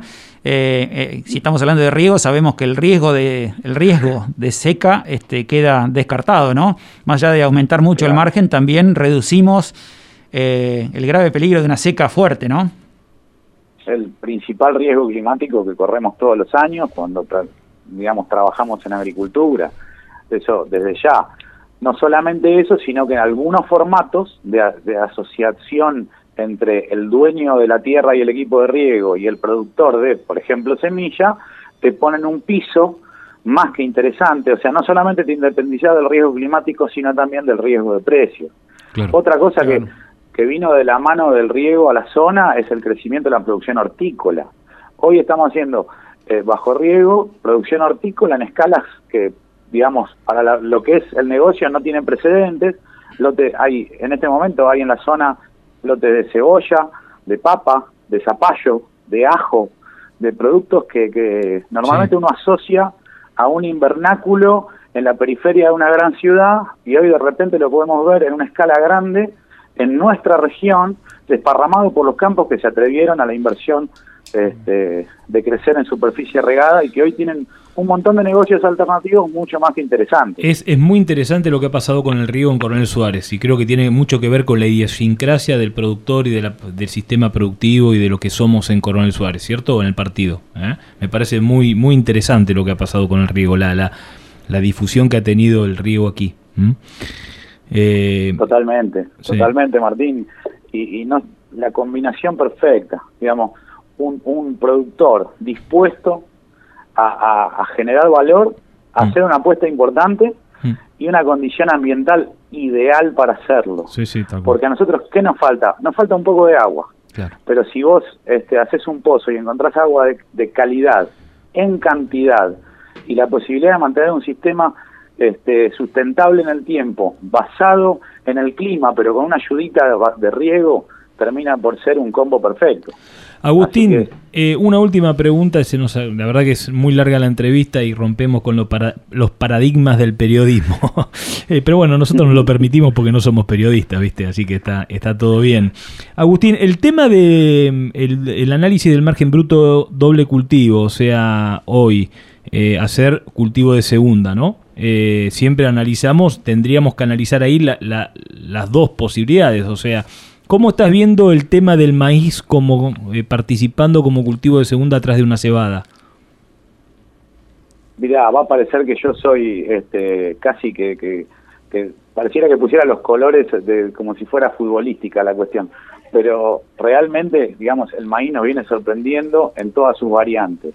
Y la variante de maíz de segunda, si bien como cultivo de segunda tenemos que pensar que es algo de oportunidad, ¿no? Que Sí, decir, sí. Bueno, cuando se me da la humedad y el clima, Se da la yo ventana. apuesto a un cultivo ese. Se da la ventanita esa, este, puede, anda fantástico, digamos, y en el caso particular del maíz, hoy por hoy hay un montón de posibilidades. Hay maíces de ciclo muy corto, hay maíces de ciclo moderadamente corto que en este momento en la zona están haciendo bastante ruido porque, porque la verdad que están funcionando bien, o maíces de ciclo largo. Como estamos acostumbrados a los maíces de ciclo completo, de ciclo largo, pensamos que el riego de la helada es enorme, descomunal, inmanejable y nunca vamos a poder cosecharlo. Cuando nos achicamos un poco de ciclo, y hoy por hoy el mercado, digamos, de, de- de semilla nos está ofreciendo nuevas variantes en ese sentido, pareciera ser que es un cultivo que para la zona, este, si se cumple la ventanita, nos puede dar oportunidades enormes. Así que Está creciendo, esa, está en creciendo esa rotación, ¿eh? Está creciendo esa rotación, claramente. Tal cual, tal cual, y tiene asidero en la, en la realidad, en la lógica, en el cálculo, en los números y en la agronomía. Pero qué bueno que ha sido tener esta conversación con vos, Agustín. No sé, Mariano, si tenemos ya todo cubierto. Sí, la verdad que, que muy interesante, Agustín. Te, de mi parte, agradecerte mucho. Eh, eh, coincido con vos en todo lo que decís. eh, Creo que el maíz está creciendo. No hablamos de. Si tenés ahí algún número a mano, ¿qué daría una, un- una soja de segunda de, no sé, 1200, 1400 kilos en secano? eh, como para ya empezar a pensarla. ¿Qué, qué márgenes brutos estás estimando, Agustín? Ah, mira, en, en términos generales, lo que varía muchísimo es el rendimiento medio de la soja de segunda. Claro, sí, sí. Pero para una soja de segunda que se le dio la ventanita que decía recién Martín, y estamos hablando de 1.400 kilos, nosotros tenemos que estar pensando que nos queden alrededor de 160, 170 dólares por hectárea. En el caso de la soja de segunda, eh, lo que tiene de divertido esa soja de segunda es que en general no paga costo de la tierra, porque en realidad el arrendamiento este, ya se lo achacamos al trigo o a la cebada Al primera, antecesora. Claro, exactamente. Entonces ahí puede haber un premio grande, lo que pasa es que ahí estamos a, digamos, a merced de que se nos dé esa ventanita de humedad y temperatura para sembrar este, en, una, en esa semana o 10 días donde es oportuno hacerlo. Sí, sí, sí, tal cual. Eh, bueno, Agustín, realmente ha sido muy, muy grato tenerte y esperemos poder contar con, con- con- con estas conversaciones eh, eh, hacia adelante, ¿no? Porque la verdad es que está bueno poder, poder sumar el valor de la extensión eh, a, los, a los productores que escuchan, que escuchan AM y poder dejar estas notas grabadas en términos de podcast como para poder hacer un poco de, de, de esto, ¿no? De una contribución a. Y, sentar. Uno no se asesora con esto, pero sí despierta pensamientos, ¿no? Despierta pensamientos e información que nos van ayudando a ir tomando decisiones y, ir viendo qué puertas tocar para ir preguntando, ¿no?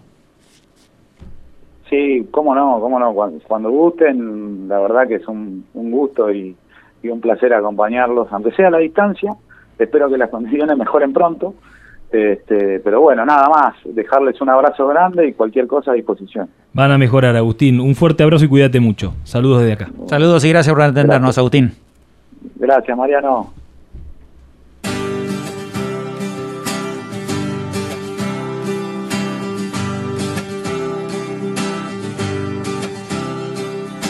La mañana llega de nuevo y en mi pecho vive un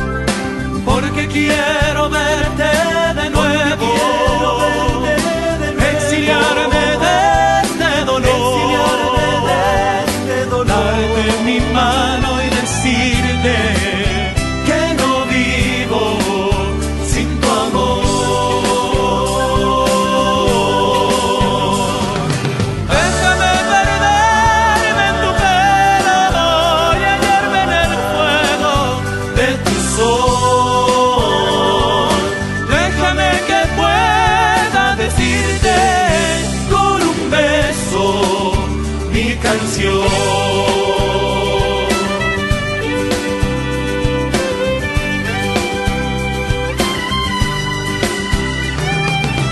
la lluvia deje tu rostro, que tus ojos vayan al sol. Déjame que pueda estar dentro de tu vida, corazón.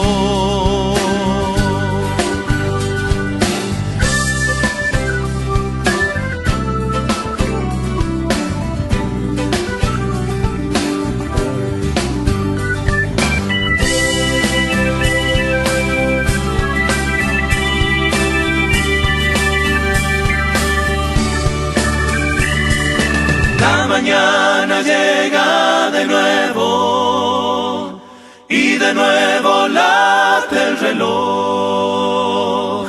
Hoy puede ser el estreno de mi vida, de mi amor.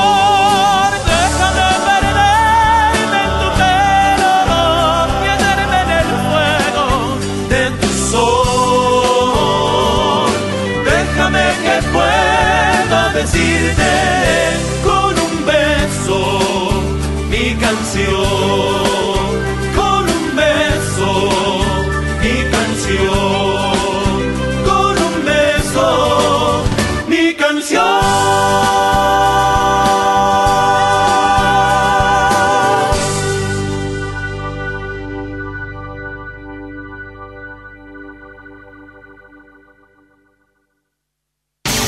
Estás escuchando LU36 AM1440, la primera y única emisora de AM de la ciudad. Imagina poder encontrar tu máquina ideal, asesoría personalizada y un aliado confiable para llevar tu campo al máximo nivel. Esto es posible con Distribuidora Z. Contactanos al 2926-518336 o al mail claudio arroba distribuidoraz.com.ar. También podés visitar nuestra página web www.distribuidoraz.com.ar y navegar nuestro amplio stock de nuevos y usados con las mejores ofertas del mercado. Somos concesionario oficial de las marcas más reconocidas y valoradas de la industria, entre ellas Pauni, Metalfor, Basali, Don Roque y Erca. Contactanos al 2926-518336 o al mail claudio arroba distribuidoraz.com.ar. Somos Distribuidora Z, el aliado que tu campo necesita. Innovación, tecnología, genética, rinde. Todo lo que necesitas para tu lote está en nuestra semilla. DS Hermanos, cerca tuyo y de tu campo. Representamos marcas líderes en semillas. Producción local de soja y trigo con tratamiento profesional de semilla. DS Hermanos, creciendo juntos. Te esperamos en Mitre 1855 de Coronel Suárez. Encontranos en Facebook y en Instagram. DS Hermanos Agro. Tinago, alimentos balanceados, animales bien nutridos, alimentos balanceados, concentrados proteicos, expeller de soja y aceite de soja, línea de productos bovinos, ovinos, equinos, aves, cerdos y conejos. Transforme su grano en kilos de carne, litros de leche o genética con máxima eficiencia. Tinago, alimentos balanceados, calidad certificada en nutrición animal. Visite nuestro sitio web www.tinago.com.ar. Che, qué buen sembrado tenés. Y ahora tengo una monumental. Anduve mucho, pero me quedé con esta por fortaleza, diseño, practicidad, además es de Achili y Di Batista. Los de los carpidores, ¿te acordás? Ahí tratás directamente con los dueños, ¿eh? Ah, te hacen sentir como en tu casa. Monumental es Achili Di Batista. Armstrong. Representante en Coronel Suárez y la región, Trevor Agro, maquinaria agrícola. Agropecuaria Camagro Insumos, Villegas 388, representantes de semillas, nutrientes vegetal y animal. La siembra de testeadas semillas para esta zona es el comienzo de una buena cosecha. Conozca nuestros servicios. Camagro Insumos, Villegas 388, teléfono 47 81 62. Correo electrónico camagro insumos srl arroba gmail.com. Corredor de cereales, armado de líneas crediticias. Financiamos con SGR Solidum. Asesoramiento e inversiones para lograr el mejor resultado. Te ofrecemos productos y servicios de calidad de la mano de ALZ Agro en toda su paleta. Agropecuaria Camagro Insumos te ofrece servicios e insumos acorde a tu presupuesto. Estamos para ayudarte a lograr una eficiencia productiva y un bienestar financiero. El campo no para, Camagro tampoco. Camagro Insumos Villegas 388, teléfono 478162. Camagro Insumos SRL arroba gmail.com.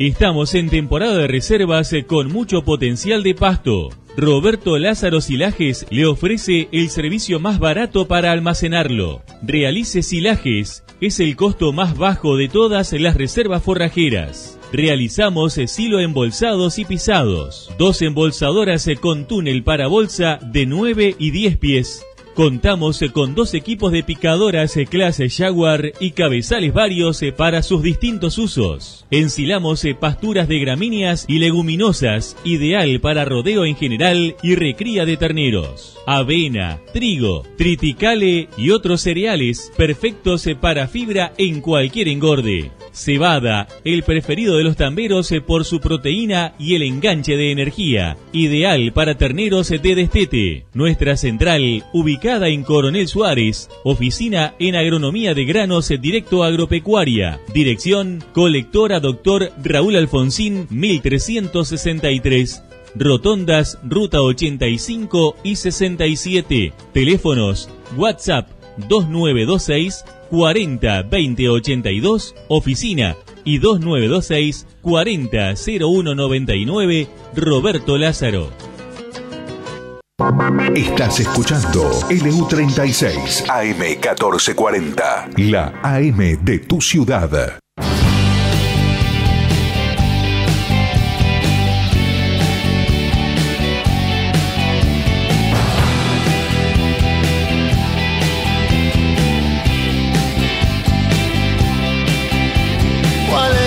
aquel camino que tengo que tomar.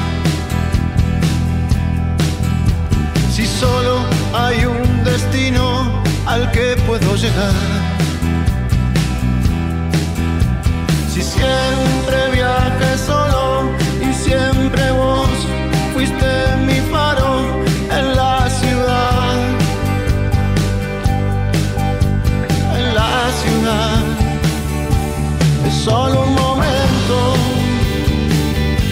Bueno, gente, muy, muy interesante la nota, Mariano, con, Agustín Giorno. ¿eh? La verdad es que analizar, despertar puntas eh, respecto de cómo, cómo hacer, qué hacer y por qué hacerlo eh, desde el punto de vista de la rentabilidad que dejan y poder usar eficientemente nuestro nuestro, digamos, nuestro capital o el capital al que uno accede a través del arrendamiento más escaso que es la tierra, ¿no? Que es realmente decir, bueno, la oportunidad de uso de la tierra es esta y los márgenes son estos, entonces busquemos eh, cuál es la mejor combinación de, producciones para poder eh, ser sustentables a, a partir de un buen margen, ¿no?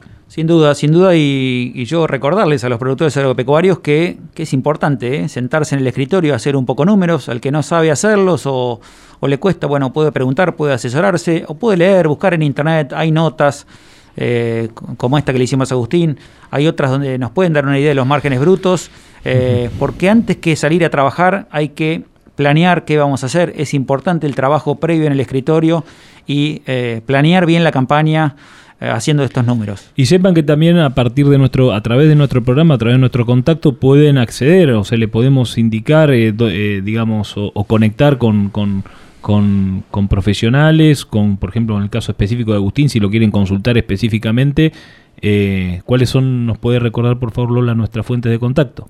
Sí, como no, nos pueden llamar al 2923 57 49 59 eh, va a ser mejor si nos envían un WhatsApp. También se eh, nos pueden escribir a valorcamporadio.gmail.com y como siempre a través de nuestras redes sociales, Twitter, Instagram y Facebook, donde nos encuentran como Valor Campo. Bueno, y estamos en comunicación con Agustín Lagos. Agustín Lagos es un emprendedor eh, aquí que vive aquí en Coronel Suárez y vamos a hablar de una situación de cultivo realmente muy diferente. No sé si, si llamarlo cultivo, eh, eso nos lo va a clarificar un poco Agustín. Agustín, ¿nos estás escuchando? ¿Qué tal? Buen día Martín y equipo, ¿cómo están? ¿Cómo estás vos? Muy bien, con frío hoy. Con frío.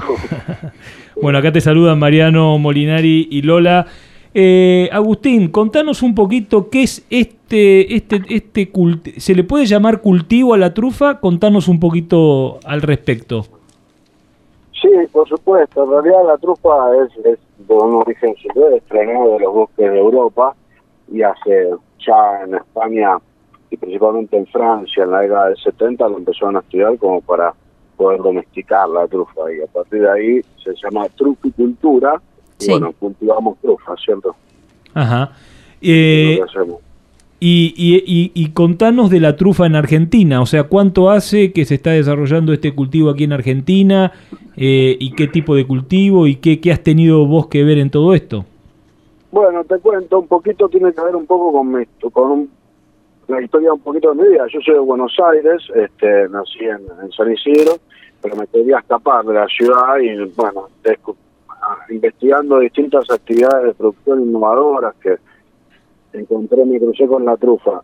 Obviamente que yo este, en su momento no no sabía cómo hacer una trufa, por supuesto, y entonces recurrieron a la ciudad de Buenos Aires, recurrió al INTA, recurrió a otras universidades, nadie tenía ni idea de lo que era una trufa. Te estoy hablando del año 2004 aproximadamente. este, y bueno, y entonces yo cada vez me enamoraba más de la trufa por lo que era el cultivo, por lo que leía, por lo que me informaba, ya sea de, España o otros lugares, como por ejemplo Australia, que habían empezado en el, en el hemisferio sur, ¿cierto?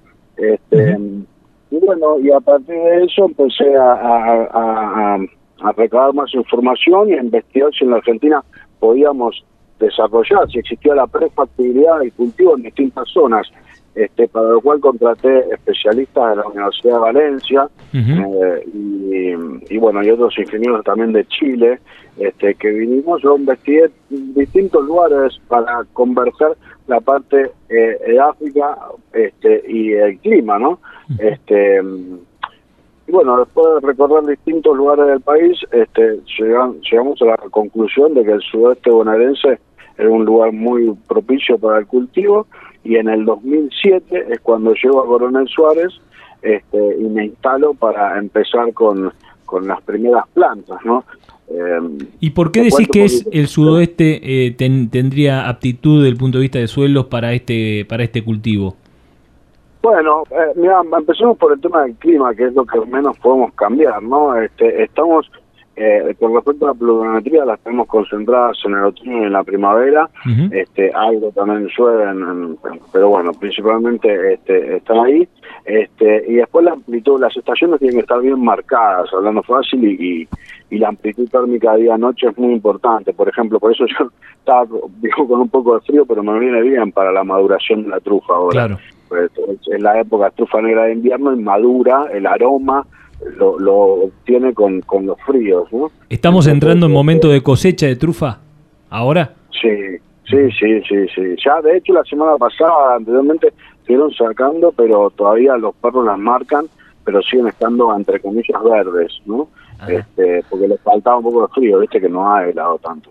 Em, después, eh, bueno, con respecto al tema del suelo, tenemos todas las condiciones, salvo lo que es eh, la alcalinidad del, del mismo, ¿verdad? Entonces, yo lo que hago es eh, compro carbonato de calcio que viene de la barriga, que es de buena calidad, y, y modifico este pH, no sé, que ponerle que tengamos de 6 puntos y medio, 7, depende de los, los campos, ¿no?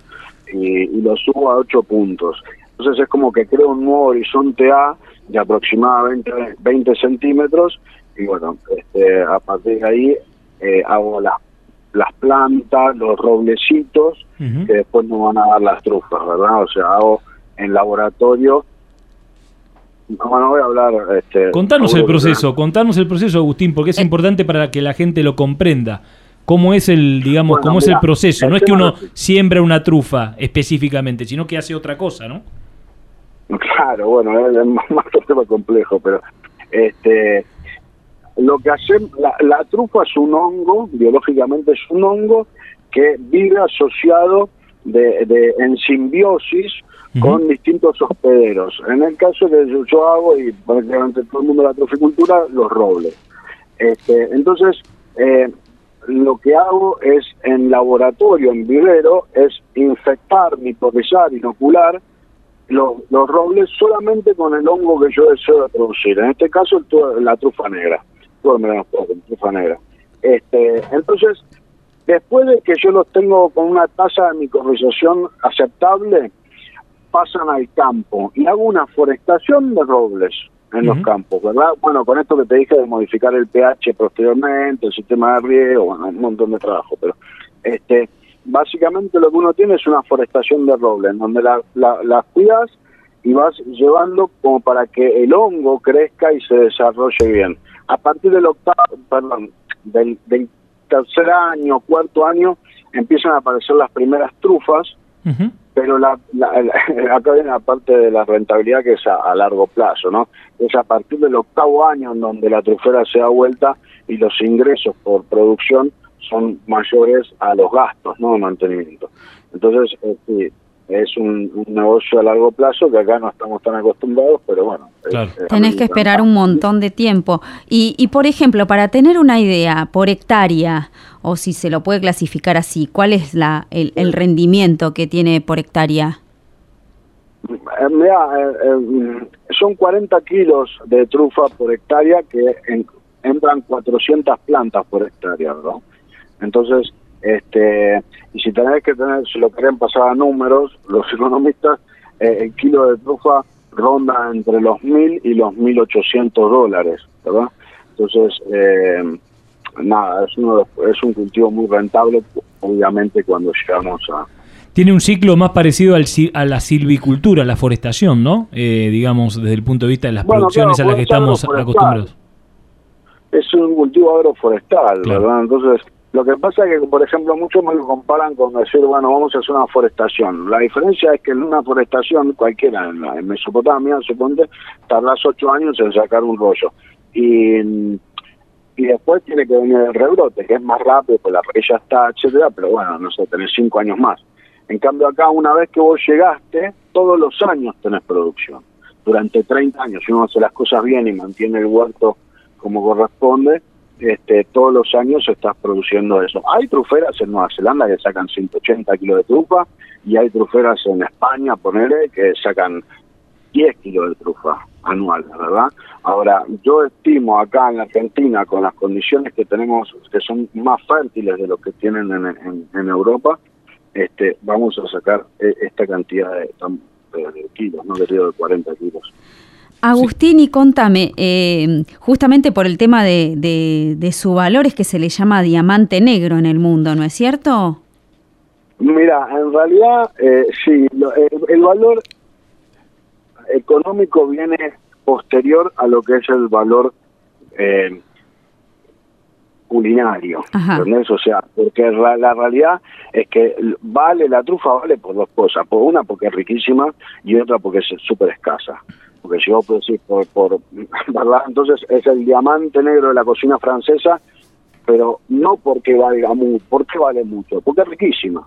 ¿entendés? O sea, este, básicamente por eso. Bueno, es como el azafrán o como el, como, como el caviar, están considerados lo- los cocineros, bueno, yo, a mí me gusta decir cocineros, pero suponte chefs internacionales, este dan este estos tres productos como los principales y a de la gastronomía y a partir de ahí baja todo, ¿no?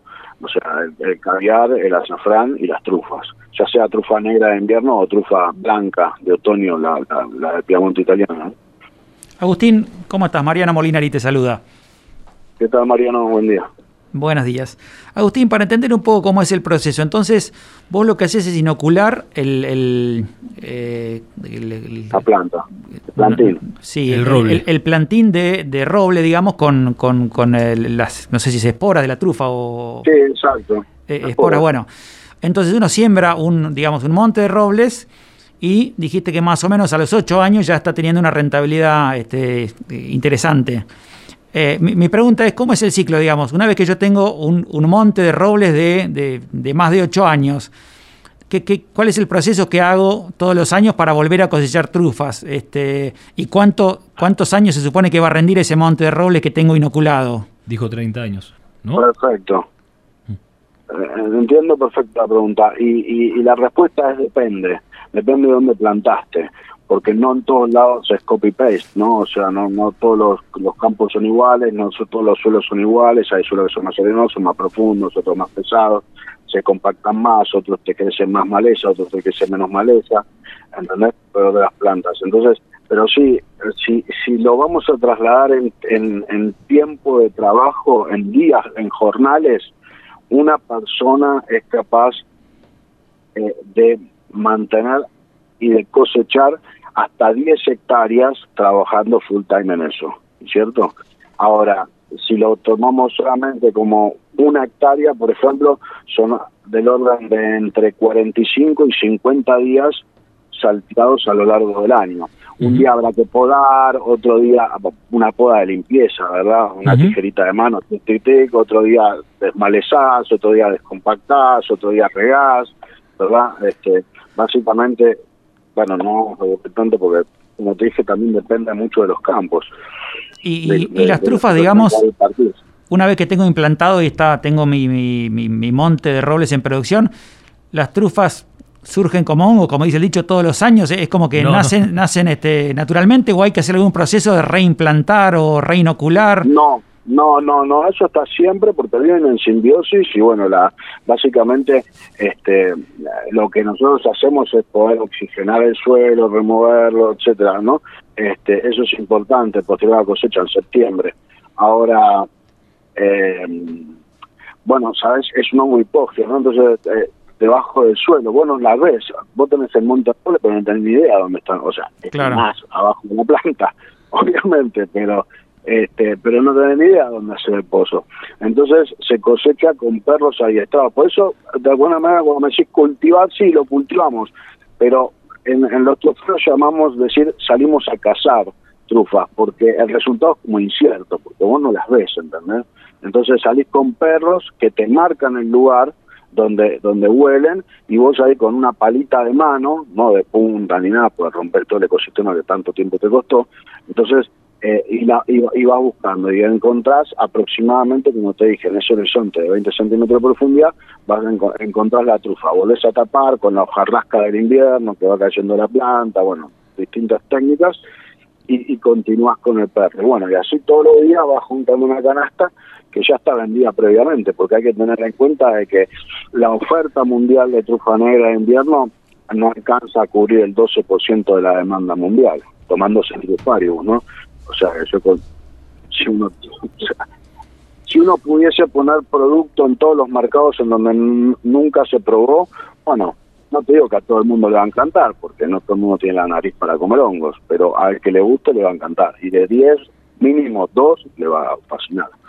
Con lo cual la curva va a ser desplazada a la derecha. Este, pero Agustín, y una consulta, ¿cómo comercializás eh, vos eh, estas trufas? Porque te vi en una foto por ahí con Mauro Colagreco, eh, un, un chef muy reconocido. Así que eh, es solamente para gastronomía. Contanos un poquito el tema de la comercialización. A mí me llama, por suerte, eh, todos los que quieren comer trufa y dentro de los restaurantes también, ¿no? Los particulares me llaman y me dicen, eh, lo que pasa es que yo vendo solamente la... Yo soy un amante de trufa. Si vender una trufa que está inmadura, como por ejemplo esta que les conté que cosecharon la semana pasada, que están verdes, ¿no? Que todavía les falta un tiempo. Yo no comercializo eso, no comercializo trufas congeladas, que también se podría hacer. Yo solamente comercializo trufa de calidad extra, que es lo máximo. ¿Por? Porque un producto tan eh, valorado que yo no puedo darle un, pro- eh, o sea, le tengo que dar la mejor calidad, ¿verdad? A la gente. Eh, y eso como trufero y como amante del producto. Eh, eh, y, y me llaman, como te digo, me llaman particulares, me llaman cocineros que quieren meter, no sé, en el Palacio de Dubón, en, en, en todos lados, en todos lados donde, donde puedan comer este eh, trufa, me van a llamar, y, y los particulares también. Y lo- la foto de San Mauro es este es en Chile, en Puerto Madero, hace creo que como dos años atrás, y la verdad que estuvo chocho, porque, bueno, Mauro Colabreco, para los que no saben, es el, el, el- es el cocinero número uno del mundo, catalogado por las guías Michelin y, bueno, y etcétera. Tiene un restaurante en Mentón, al lado de Mónaco, mirando al mar, que se llama Mirasur, es divino, Sí. yo estuve comiendo, es espectacular. Mm. Este, y la verdad que es una experiencia. Bueno, le digo, che, Mauro, escuchame una cosa. La, decime la calidad de estas trufas. Pues yo ya había metido trufas en Europa, ¿verdad? Y estaban contentos, pero quería, ay, que le llegan todos los mejores productos del mundo en su cocina. Agustín, te felicito. Es un- este producto no tiene nada que envidiar a la trufa francesa. A lo mejor, capaz, alguna algún terroir, ¿viste? Ya empiezan con el tema tan puntual que, que puede ser, pero esta trufa entra en mi cocina. Entonces, la verdad que la Argentina tiene un potencial para abastecer de trufa al mundo que es impresionante. ¿no?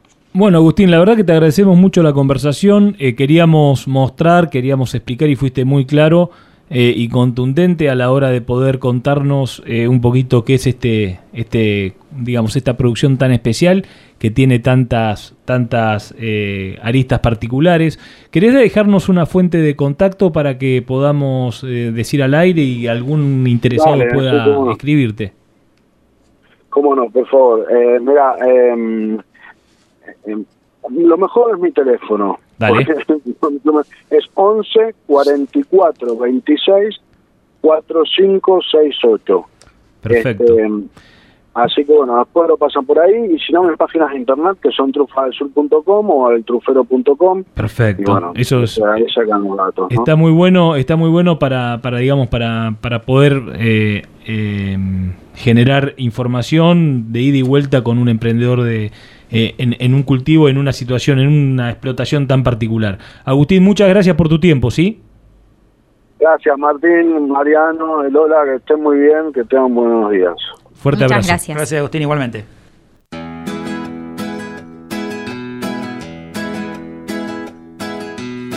Vuelve a despertar la lluvia en mí, derramando toda su raíz sobre el papel.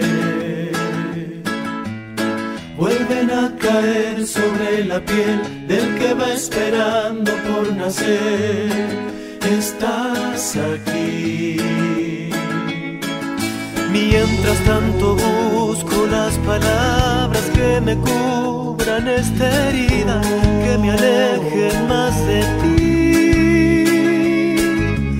Y la soledad me va creciendo con la niebla de este invierno que no puedo resistir. La noche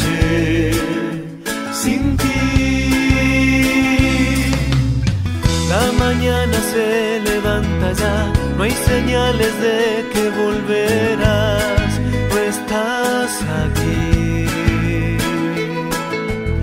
Solamente quiero comprender que tu ausencia vive en mi pared y sin querer.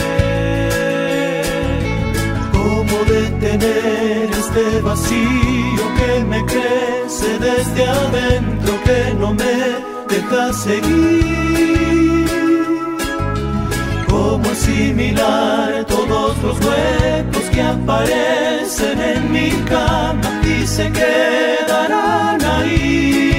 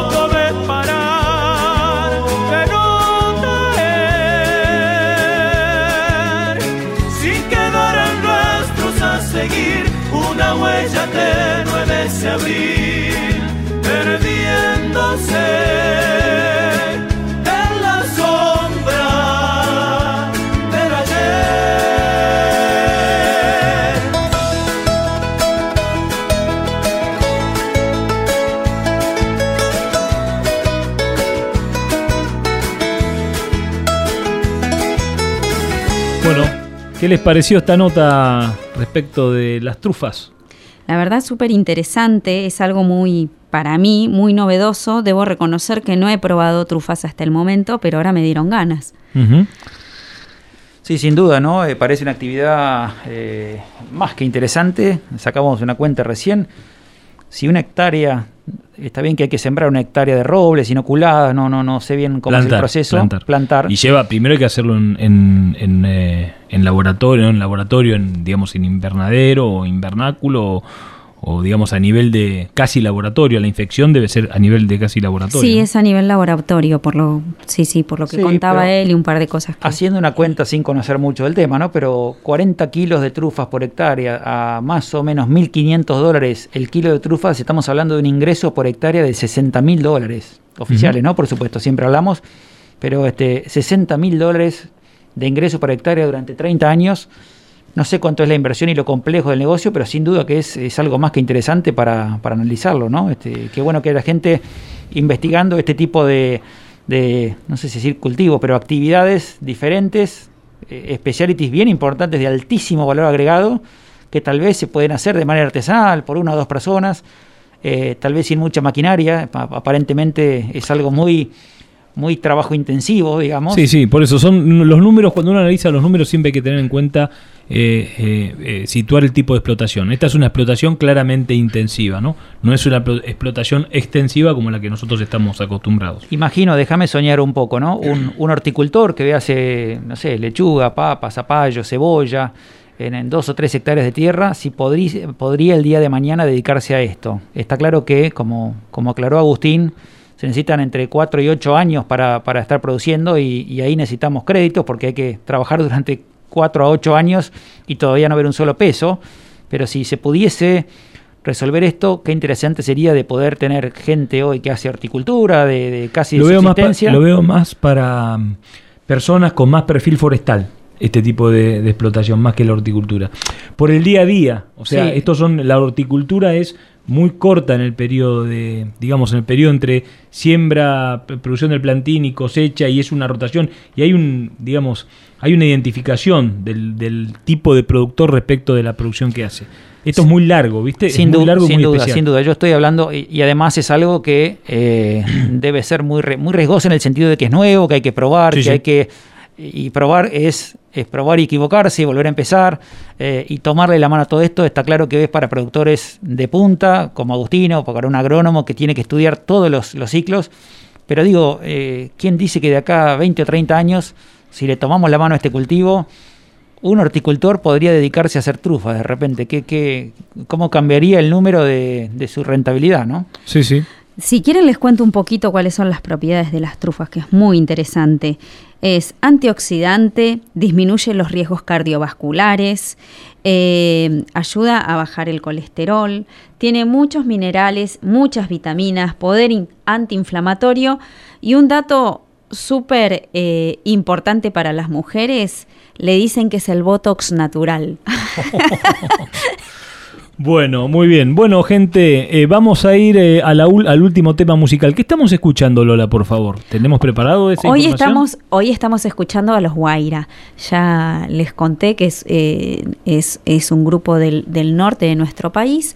Les va muy bien, hace giras permanentemente por, por, por todo el mundo. Eh, Y bueno, tiene música muy agradable, es un, un folclore mix, lo podemos llamar. Muy bien, la verdad que me, nos gusta mucho. Vamos al último tema y ya volvemos con el sorteo y el fin del programa, ¿sí?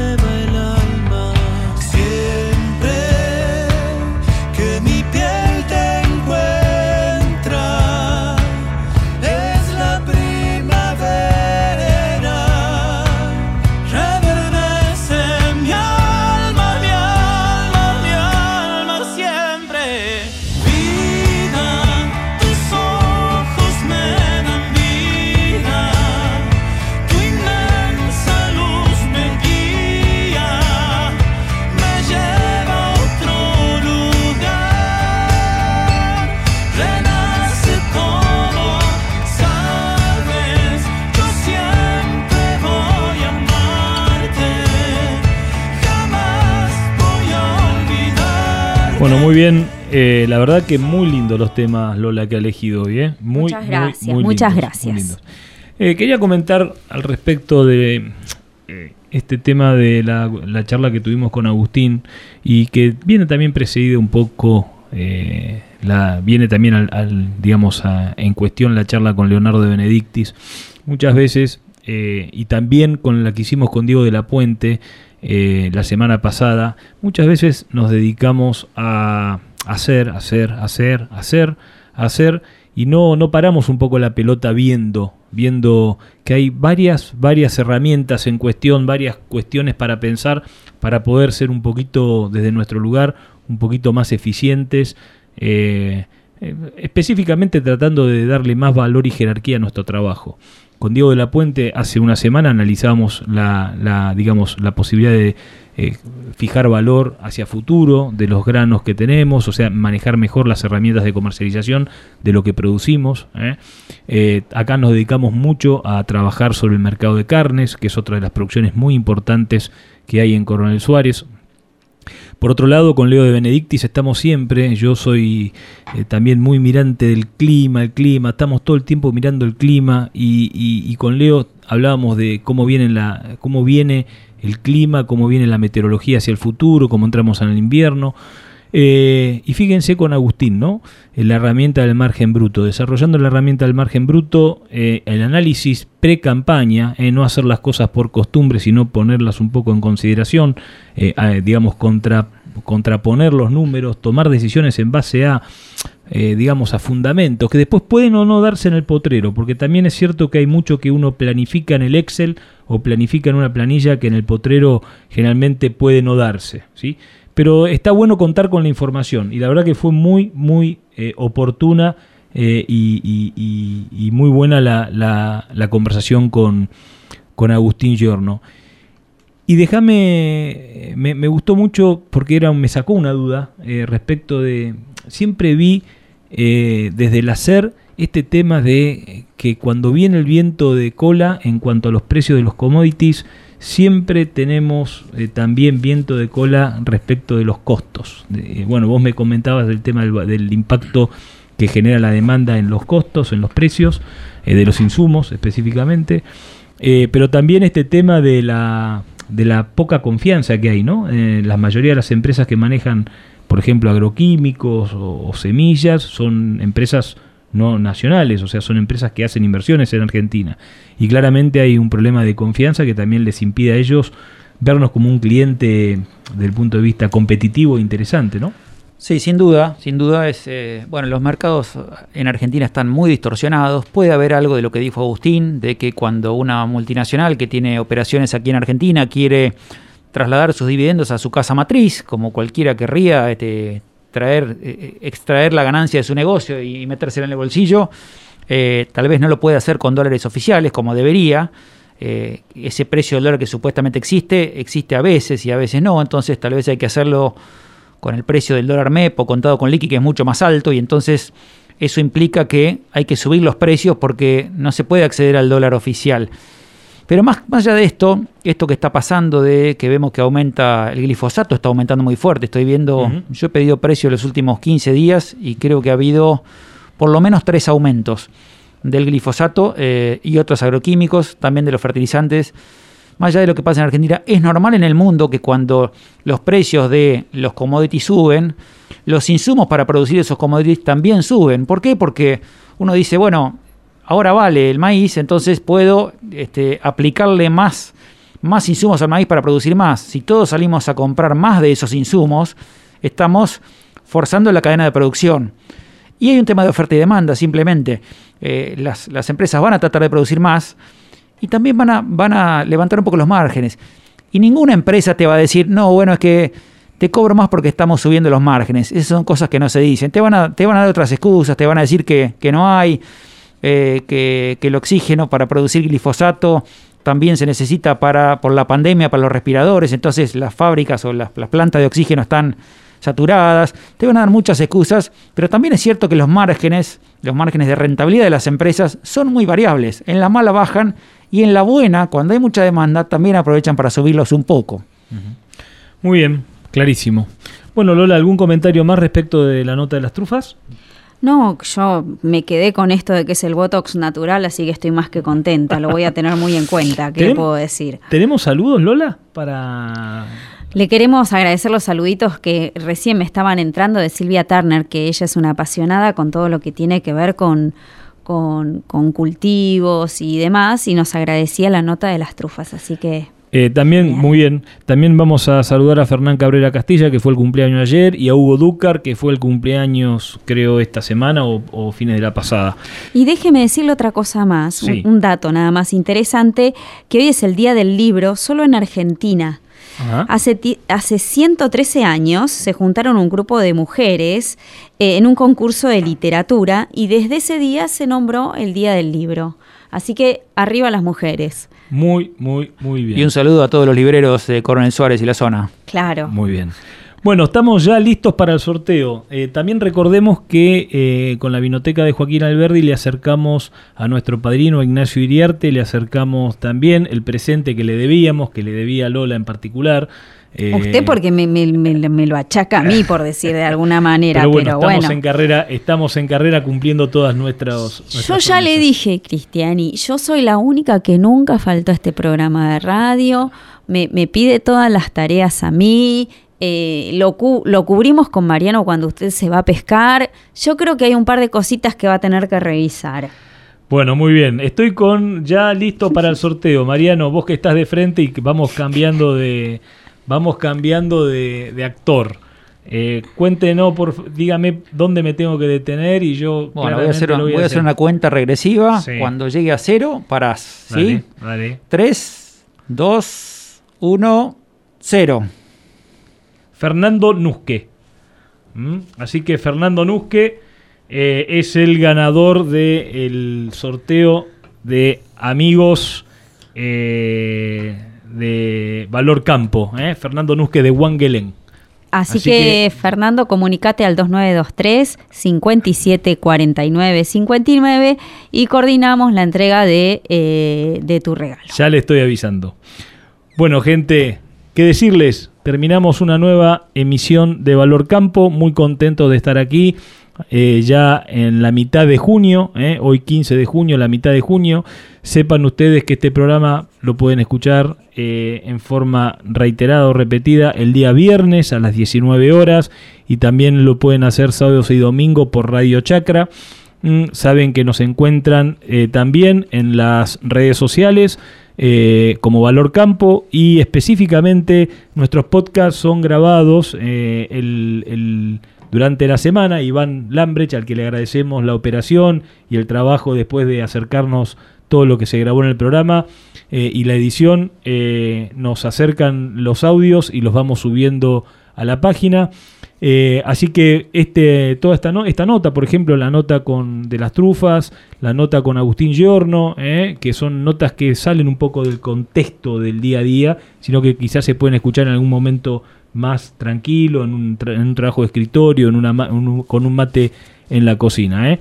Así que aprovechemos estas ventajas que da el streaming, que da Internet, que da la digitalización eh, para poder eh, mantenernos informados. les queremos agradecer mucho su participación activa, nos estamos muy contentos de poder acompañarlos todos estos martes. Un fuerte abrazo y nos vemos en la próxima emisión de Valor Campo.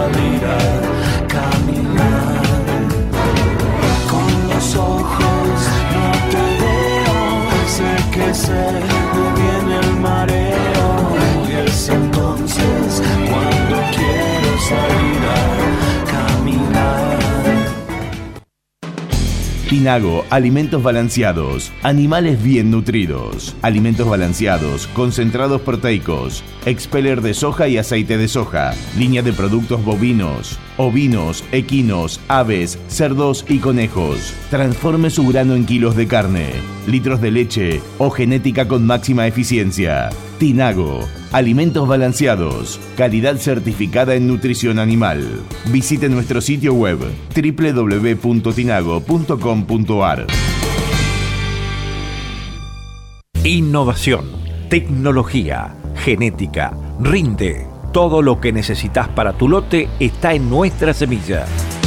DS Hermanos, cerca tuyo y de tu campo. Representamos marcas líderes en semillas. Producción local de soja y trigo con tratamiento profesional de semillas. DS Hermanos, creciendo juntos.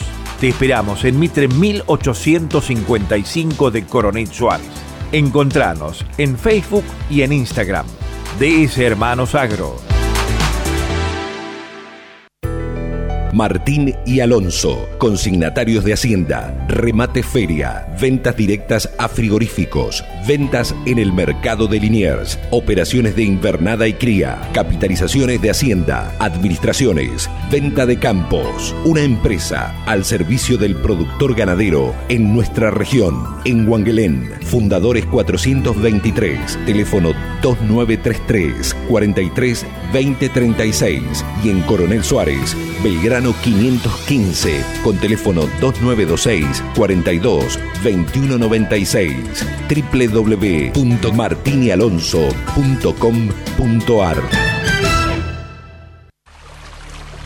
El agua es indispensable para la vida. Para maximizar el rendimiento de nuestros cultivos, es necesario cubrir los requerimientos hídricos en todas sus etapas de desarrollo. Regar Suárez brinda asesoramiento, diseño y desarrollo de proyectos integrales por medio de pivotes centrales, con el objetivo de lograr la mayor eficiencia posible. Para más información, diríjase a nuestra oficina ubicada en Brown 1404, al teléfono 2926 492537 o en nuestra página web regarsuárez.com. Regar Suárez, cada gota cuenta. Che, qué buen sembrado tenés. Y ahora tengo una monumental. Anduve mucho, pero me quedé con esta por fortaleza, diseño, practicidad, además es de Achili Di Batista. Los de los carpidores, ¿te acordás? Ahí tratás directamente con los dueños, ¿eh? Ah, te hacen sentir como en tu casa. Monumental es Achili Di Batista. Armstrong. Representante en Coronel Suárez y la región, Trevor Agro, maquinaria agrícola. Somos Cuatro Huellas, calidad, servicio y experiencia, con sus tres puntos de venta, en Coronel Suárez, La Valle y La Madrid, Avenida San Martín y ahora Avenida Altos Balcarce. Carnicería Cuatro Huellas, donde hay siempre de todo. Y además, Cuatro Huellas Express, el pedido en su casa. Carnicería Cuatro Huellas, atención con los supermartes, ofertas insuperables. Los Sauces, Sociedad de Hecho Contratistas Rurales, de Federico y Matías Fur. Siembra, roturación y cosecha. Ahora incorpora una rastra acondicionadora de suelos. Un servicio de calidad con la más avanzada tecnología. Teléfonos 02926 1545 0071 y 1545 0078.